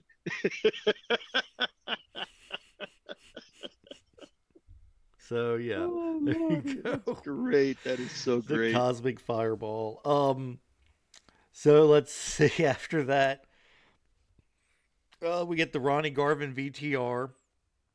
Talks about how he's still the hands of stone. Um, talks about how he can wrestle with one eye. Really good, you know, like matter of fact. Very Ronnie Garvin. Ronnie Garvin isn't usually a. I mean, he gets fired up, but he's usually pretty calm and you know even even spoken even here you know when he has every reason to be yelling and screaming and all of that he's he's very to the point very calm like almost reassuring the audience that yes i will get revenge i will get back at these guys you know what i mean um, yeah, because I, I yeah, I think that definitely uh, main, maintaining a certain level, being even keel, Poise. is actually there we go. it- Poise. That's the correct word. Poise. Maintaining his poise and his composure in that moment is actually a little scarier if you're the heel, because Mhm. you can understand like if if the baby face is is all emotional and out there, you can use it against them. But when when the baby face sounds that focused, and they they understand the entire uh, panoramic view of the situation, and they're still able to articulate this is what I'm going to do. This, you know, yes, I recognize that I only have one eye, one good eye at the moment, but I'm going to come back. I'm going to get my revenge. And he says it in a way that if you're the heel, you know, I'm not saying you should be scared, but you should be very concerned because if this guy comes back, it ain't going to be pretty. You need to wear your brown pants. Yeah, that, that is correct. You better make sure you're wearing black pants on that day, You got- man. You guys pissing your pants yet? uh-huh, it's going to get ugly, brother. but uh so yeah it's really good and i gotta give a shout out the makeup for the burns was fantastic that was really really well done yes. makeup for the camera that's actually what burns look like it's you know basically almost like a uh almost like a rug burn like just you know yeah, like it's, yeah, it's a discoloration of the skin and all Mhm. that jazz. Yeah, absolutely. And and I know, and another before we go on, I just wanted to make mention because you were talking about the Horseman promos with JJ Dillon. I thought one one part that I thought was very unique is the fact that all the promos that the Horsemen cut during this show were as individuals and they were never together when they did a promo. Yep. Which I thought, which I thought was actually kind of unique considering that if they're if they're a group and they're cutting individual promos, it kind of lends that there's something not exactly not exactly right, even if it's not even if it's not apparent, but you'd figure that a group as tight knit as the Horsemen, when they're going to cut promos, they'll do it on their own mm-hmm. or do it together, I should say. Let's see. Then we get uh, the Midnight versus uh, Zane Smith and Randy Mulkey, another super.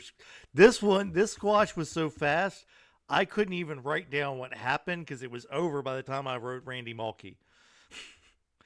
so That, but that, but that's the thing. When I was telling you about how many matches were on this show, I mean, you know, if that show was on TBS, let's just call it two hours, two and a half hours, they probably had about eight or ten matches on the card. mhm.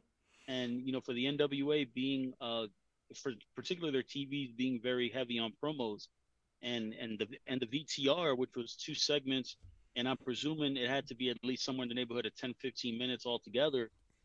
You know, figuring you have all these matches put in, it, it it's really it's really surprising to see all of these matches happening. Where probably in a in a wrestling card today, you might have all those promos, but you might not have all these matches. hmm Well, the today the promos would be longer because, it, especially with WWE, they want you to just talk and talk, Talk, talk, and talk, talk and talk. Yep. Um, the matches there wouldn't be as many matches. You're right, and there's here's this is one of the things I, I, I wanted to talk about. Well, we talk I talk about this a lot, but I always got to get into it. There's a one this this show moves. You know what I mean? They go from one thing to another to another. There's no real slow. The slowest point you get is if there's a match like the Tim Horner match or the Brad Armstrong match where somebody's working an arm. That's about as slow as this program gets because they go boom, boom, boom, boom, boom. They use Yep. every second of their television time to tell the stories that they're trying to tell. And they don't waste or milk anything. Number two, all of these guys are cutting promos on each other, but none of them are cutting them face to face with each other. And I think this is important. That's going to cause a fight. Yes, exactly. And this is something that they do in wrestling. WWE's been doing this for years. And I've never liked it. I still don't like it because you don't get if you're that heated with somebody, you don't just stand in the ring and trade insults with them. Mm-mm. You know what I mean? You can talk about them backstage in an interview. You can talk about them in a pre-taped interview. But if you get in front of them, especially as a baby face or as a, as a baby face and they say something, you should be on them. If you're that upset, you should be wanting to kick their ass the moment you see them. You got it. So this, you know, I'm going to come down to the ring and, you know, trade personal jabs with you like we're you know Eminem in a fucking rap battle bullshit is exactly that. It's fucking it's it, it's stupid and I hate it. Anyway. No, no, I I understand. I understand the psychological part of it and how the the, the way that the Crockett folks are doing it in the show, how that makes more sense than having because I I couldn't imagine Dusty and Murdoch having a face-to-face promo after what happened the week before. Yeah. It would make it would make no sense. Dusty would just want to, you know, would just want to beat up on Murdoch. Or the Rock, you know, when the Rock and Roll Express came in and, and got to Manny Fernandez and Rick Rude, you know, they they did their run in. They they they beat up on the champions. They got they got him out of the ring, and then Ricky Morton cut his fired up promo, and it made sense because he did it after they were in a fight, and it just so happened if you stick a mic in somebody's face after they got into a fight, it's gonna get colorful. Yeah. You know that that type of stuff. So it it makes sense. So I I understand from the psychological standpoint, uh, you know why you know Crockett's philosophy made more sense. Okay, good. I'm, yay. Okay, so next we get Denny Brown versus Rocky King for the junior championship. The, what are you shaking your head for? Oh man, I mean, you know what? With all due respect, I I know of Rocky King, and I think this may have been the first or second time I saw Denny Brown, and I just thought to myself, this match went on way too long, and I I honestly didn't enjoy the match. I'd figure if you were going to have a match this long on a on a show with, you know, all these different talents, big name talents that were on the show, Rocky King should have won the title. At I least, at, at, at least at least at that point, there would have been, in my in my estimation, there would have been a point to the match. Instead of having you know Denny Brown work a 10 minute match, 12 minute match, which I just thought it was just unfortunately, I just thought it was boring. I didn't really like it. I I mean it wasn't as far as the match goes, it wasn't bad. I'm I really like Rocky King. I've seen him a lot, but but of course I've watched this a lot. I've been watching for past a, a year and a half, I guess, worth of for some somewhere around there. So um, I like Rocky King a lot, and he looks like a million bucks. He can wrestle. Yep. Yes, he Uh. I think he should have won the championship here. I was really pissed that he didn't. like pissed to the point that I was just like, "What? The why even have this match?" You know. And and and, and the thing is, and, and I say this with all due respect to Denny Brown, I think that Denny Brown, I I thought of him, and there's, I saw there's so many things I thought to myself. I thought to myself, he looks like Buddy Landel without the bleach blonde hair. Um, he's he's. I thought he looked like a chubby Marty Jannetty. Well, it it with all due respect, I would I never thought of Marty Jannetty only because Marty I I was always you know Marty was very flashy and I always enjoyed watching his work. Ah, I just Okay. I just saw I just saw with Denny Brown. It, I, I don't I don't want to you know denigrate him too much because again I have to understand the the time I was watching and and and the style and everything. I just thought to myself I'm like Denny Brown comes across as flat when he he didn't really heel. There was Mhm. nothing about him. There was if if I if I were to watch that match and miss the introduction where they introduced Denny Brown as the junior heavyweight champion, I would have thought that this was going to be a squash match where Rocky King was going to go over, and it was meant to get Rocky King over. mm-hmm. You know, Rocky King looked great, and and the audience liked Rocky King. Yeah, they were And I- cheering for him. They were cheering for him, and I've just thought to myself, if you're going to have this match on on a card with all that talent, like I said, and you're not, it, it's just like it just felt like the match was there, and if Rocky King wasn't going to win the title, I was like, this match doesn't belong here. You could do without it. Mm-hmm. you know, put gi- give either give Rocky King a two minute match where he can get himself over, or give Denny Brown, you know, a match where he defends the title against a clearly lesser opponent that he Like can beat him. He could have defended Sure. against one of the Mulkeys. Sure, and beat just beat the shit out of Bill Mulkey for you know for two and a half three minutes, and you know yeah, then he get- could get- gloat about being champion, and he you know he's he he just beat he just beat the crap off of the Mulkey, and he'll beat the crap off of anybody else, and then.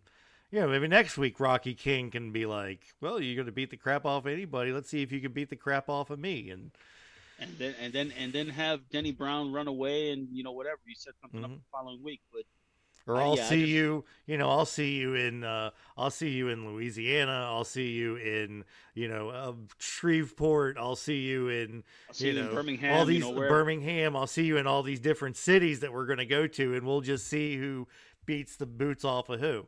you yeah, know. exactly. Yeah, we'll see. We'll see how tough Sell you some- are then. Sell some tickets, man. Sell some tickets. Try and talk some Yeah. people into the building. But this, Yeah, this, yeah, this didn't do anything for anybody. No, no. I Both just, guys came out looking worse, and uh, uh, it didn't do anything for the championship itself because it kind of made the championship look like a joke. Which, Yeah, I, I felt I felt bad. I mean, because again, it's when when you have matches like that, you know, and this is a perfect example of looking, you know, looking at and, and listening to the audience, because even the way the match ended, even though Denny Brown cheated, it just looked discombobulated. And I'm not talking like discombobulated to the point where you're struggling and it looks like oh it's it's tough so you had to cheat. It looks like y'all went to the finish and it wasn't it wasn't the sequence that you wanted to do to get there. It just kind of Mhm. happened.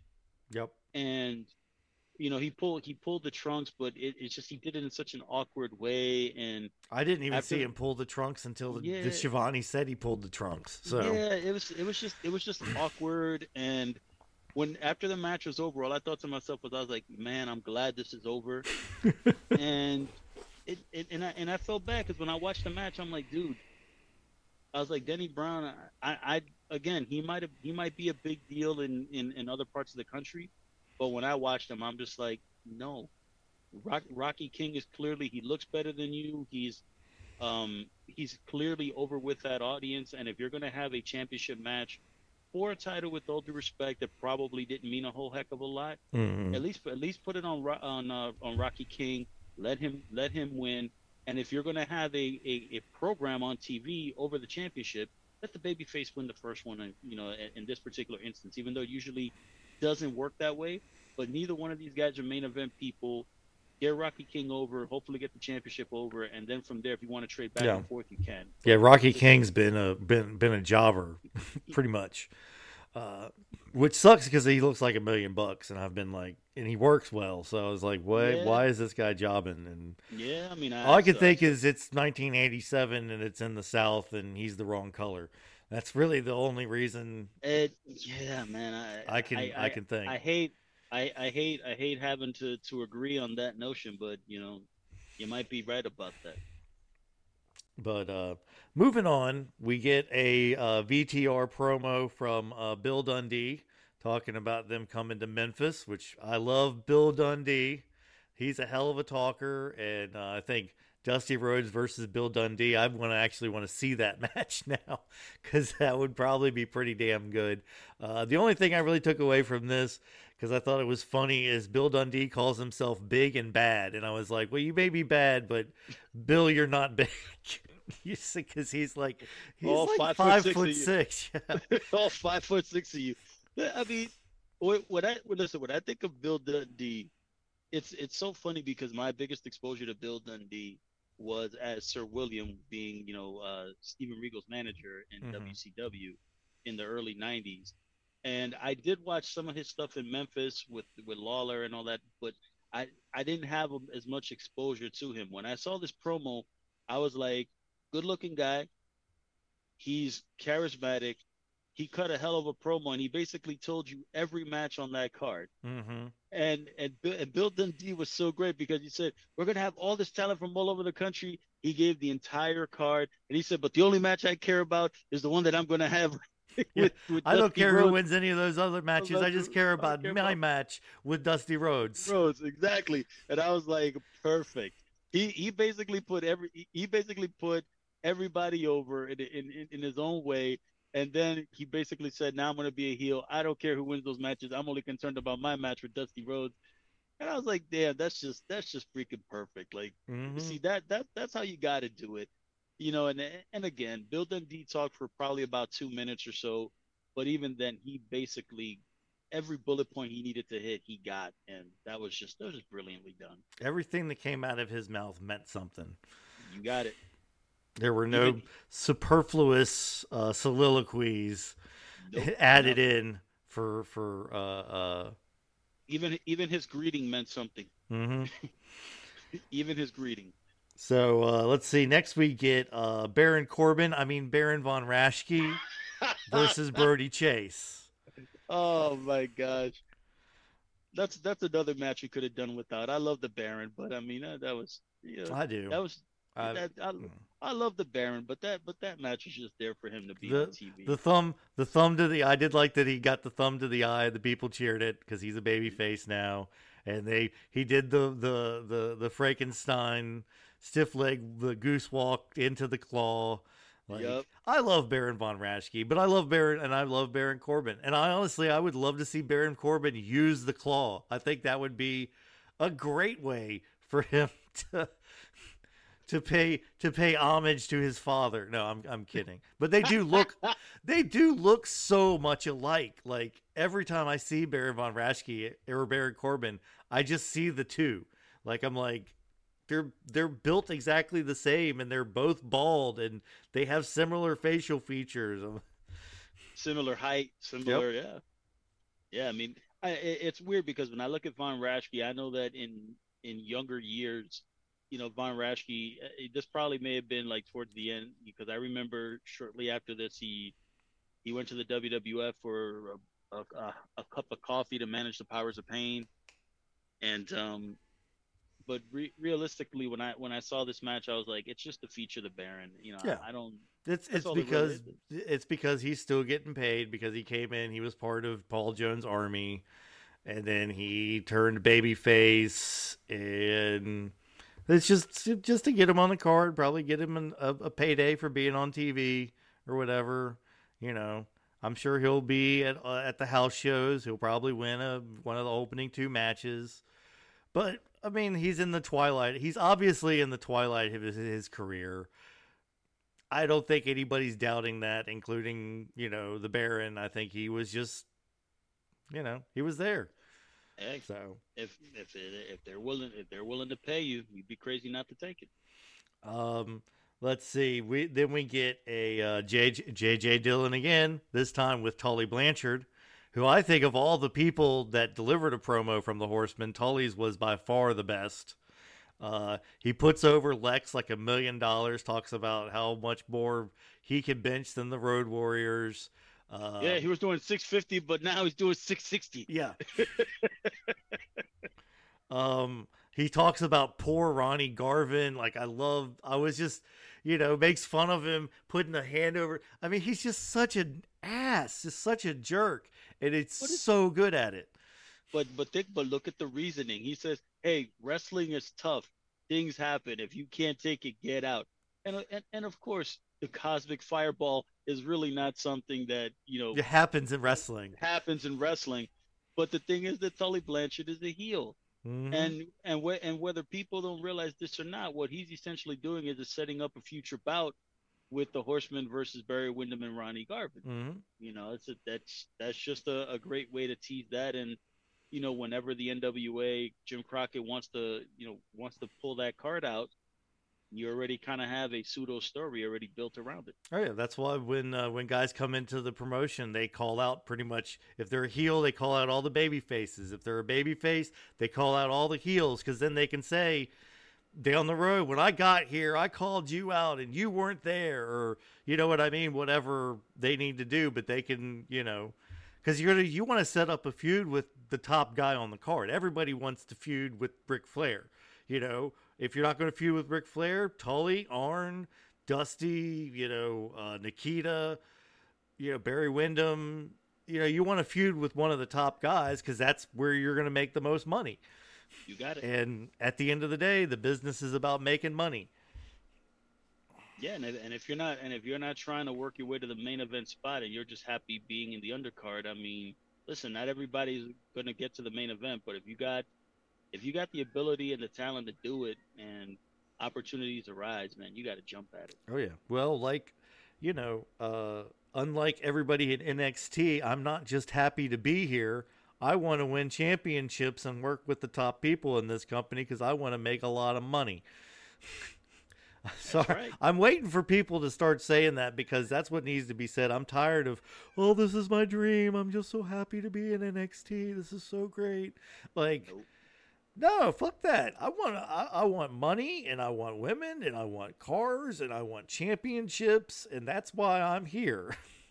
I want to be the biggest star in this industry. You know, if you never make it there, you never make it there. But Yeah, I mean, as, as Booker T would say, it's about checks and championships. mm-hmm, That's all it is. mm-hmm. And as and as long as long as you're getting those two, then you're looking good. Every everything else everything else is garnish. So here we go. Last one. Go to break. Come back. Uh, the Four Horsemen versus Bob Armstrong and Company. I'm not gonna. It was what was. I don't even remember. It was Bob Armstrong and uh, Dutch Mantell. Yep, a, a young Dutch Mantell. Yes, yes, young hairy Dutch Mantell. Um, and uh, I don't remember who the other two guys yeah, there, were. there were two. There were two other guys. Yeah, Yeah, Eddie somebody and somebody else. Um, I couldn't really keep track to write anything down because everything happened so fast. yep. Um, Ole, Ole and Bob got in there, and as soon as I wrote that down, somebody else was in the match. Uh, they cycled in and out a lot. Um, there was some good heeling in the match. Uh, uh, Ole in there working over the arm, typical Anderson thing, working Yep. the arm. Ends up getting the submission from the arm. So, um, which is nice. If you you never see an arm submission anymore, uh, Yeah. unless it's like unless it's Becky Lynch. That's pretty much the only person who does an armbar that people actually submit for. yeah, I mean, you know, obviously now Ronda Rousey's not in WWE no more, but you know she was doing it. Yeah, uh, fuck Ronda Rousey.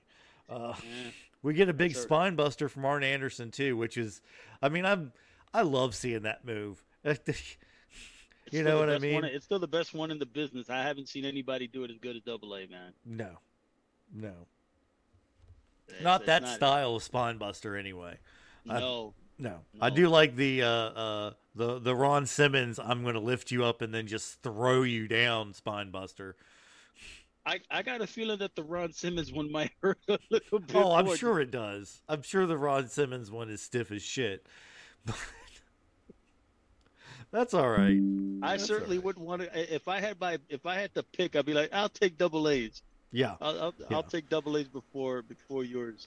Oh yeah. Well, I mean, Ron th- Simmons. the the APA were like the Road Warriors. They were the guys that you like get to the get to TV that day, and you look at the car, and you're like, oh shit.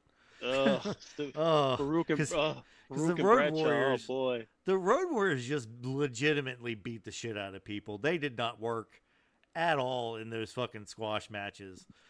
I'm like, I see guys in there with them, and I'm like, those those poor guys, like they they have no clue. They're just No, gonna get the crap beat out of them for 30 seconds. At least the And- Road Warrior matches were fast. you know the the one thing I will say is that I is I love the Road Warriors in Jim Crockett Promotions. I remember when they worked in the AWA. I enjoyed their work in the AWA, but I love their run in the NWA more. By the time they got to the WWF in 1990, it seemed like some of the steam was off of them already. They, you know, they were they were kind of like in the beginning of their, you know, of the downward turn. Mm-hmm. And um, the the one thing is, when I saw Road Warrior squash matches, yes, I felt bad for the guys they were working with because yes, Hawk and Animal were not selling; they weren't working with you. Um, with Faarooq and Bradshaw, although they didn't really do squash matches when they were the APA because that's just not the way that television was presented at Mhm. the time. But you know, if they got in there with like a Kai En Tai or somebody like that, that would probably be the closest equivalent. It, it it would get ugly, you know. But the thing is, with Faarooq and Bradshaw is they would work with you Yeah. because they, you know, they would make, you know, they would like make a mistake. The other team was a little faster, they're shrewder. They'd work with you some. Uh, but the Road Warriors, whoo, that that that was that was a different a different animal altogether. I think, um, well, yeah, and and the, the the APA, they liked people who worked stiff with them, too. I think that's the Oh. reason why they love the Dudley Boyz so much is because the you know Bubba Ray would give it as good as he could get it. If they were Yeah. working stiff, Bubba and D-Von would work stiff with you. You know. Oh yeah, oh yeah, I be, So- I believe it too. I, and I and I and I'm sure that uh, some somewhere along the way there there's like s- something sick in their mind that they would just you know it would they would be happy doing it. Um, I, you know, if I if I were a wrestler, I'd probably be okay with it in certain occasions. But I'm like, man, I can't do this every night, man. Oh yeah. I, you know, Well- if, I, if I got if I got to get my ass kicked by Simmons and Bradshaw every night, I'd be like, yo, we, we, better figure something else out. The uh I was watching I got a John Cena DVD collection, like John Cena's greatest rivalries, and one of them one of the matches is uh is it Mania? I forget where it was. It's it's uh uh Cena and Bradshaw, JBL and John Cena. I think it's for the Wrestle- title. WrestleMania 21, Yeah. 2005. And uh, Cena's talking about it, and he's talking about JBL, and he's like, when we were talking about the match, JBL was just like, look, we need to make this stiff. I'm sorry, I hate to say this, but we need to go out there and actually beat up on each other. It's the only way this match is going to really work and for us to get it over. And they did. Like, if you go watch that match, they were stiff as shit. They were fucking punching each other. And it it made the match work. It made it so fucking like believable with the rest of the stuff that they were doing. You know what I mean? Yeah, and and I think that there was there's a couple of reasons why I think Bradshaw, and and I and I can I can agree with Bradshaw as to why this made sense, because JB JBL, you know you know for the fan longtime fans of the WWF, they know him as Justin Hawk Bradshaw. Then they know him as the Blackjack Bradshaw. They know him as APA Bradshaw, and then it's JBL. But throughout all of those you know iterations of you know John Layfield in in the ring, the one thing that never really changed was his in ring style. Yeah. You know, and he always it's just it's a brawl. It's basically you know a modern day you know concoction of Stan Hansen and Bruiser Brody, Mm-hmm. and that's who JBL was as, as an in ring guy. And the thing is with Cena is that although Cena was was over with the audience, but he wasn't over over at that point. Yeah. And I think that if he was and and that was uh, John Cena's first match, like for you know first uh, match for the heavyweight title. So if he was going to win, he needed to go over strong, and it's for two reasons. One is because if Bradshaw's going to lose the title to Cena, he can't do it in a way that feels flat because one, JBL needs a place to go after he loses to Cena, and Cena needs to go over strong so that the audience believes in him when he goes and gets paired off with whoever his next opponent is going to be.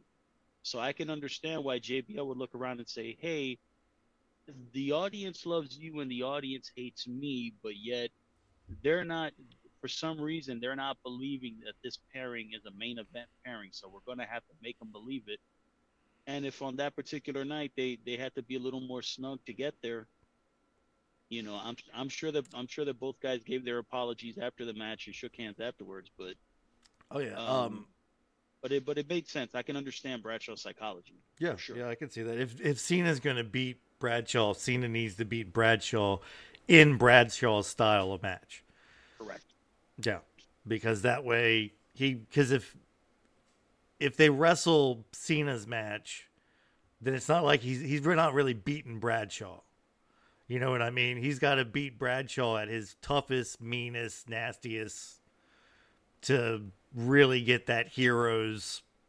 Yep. And, Oomph. and that and that Yeah. the fans and that the fans, even though we we believed even in 2005 that Cena was tough, we needed if you're gonna put the belt on him, You need to see it. you got it. You got it. Yep. Kind of like Randy Orton going up against uh, Mankind in that uh, hardcore match. Yep. And, Which is- about it, probably my favorite hardcore match of all time, and I don't even like hardcore matches, but Randy Orton and man, Randy Orton and Mick Foley, they pulled that one together. Yeah, and that and the, and the thing is with a guy like Mick Foley, I mean, even though sometimes uh, you know, as much as I love Mick Foley, he has to kind of uh, he has to kind of fall on the sword for for all the hardcore stuff. But the thing that people don't understand necessarily is that although he did all the wild stuff and all the crazy bumps, people want to remember him for that and not understand all the psychology and all the all the brain power that goes into that stuff that makes you as an as a fan care and have sympathy for him. Whereas some other guys, God bless them, they do it, and we just think we just shake our heads and be like, "Oh my God, why? Like you're you're dumb for doing Well, this." And and Foley was it to his credit, Foley was a good in ring wrestler. Like he was a good worker. It's not like Yeah, he, he was did. just some shitty worker who only did this because that's all he knew. That's all he could do was torture himself. He, you know, he he, he did this because it, it it got him seen. You know, it got him noticed, but uh, he was he could still work. So Yep.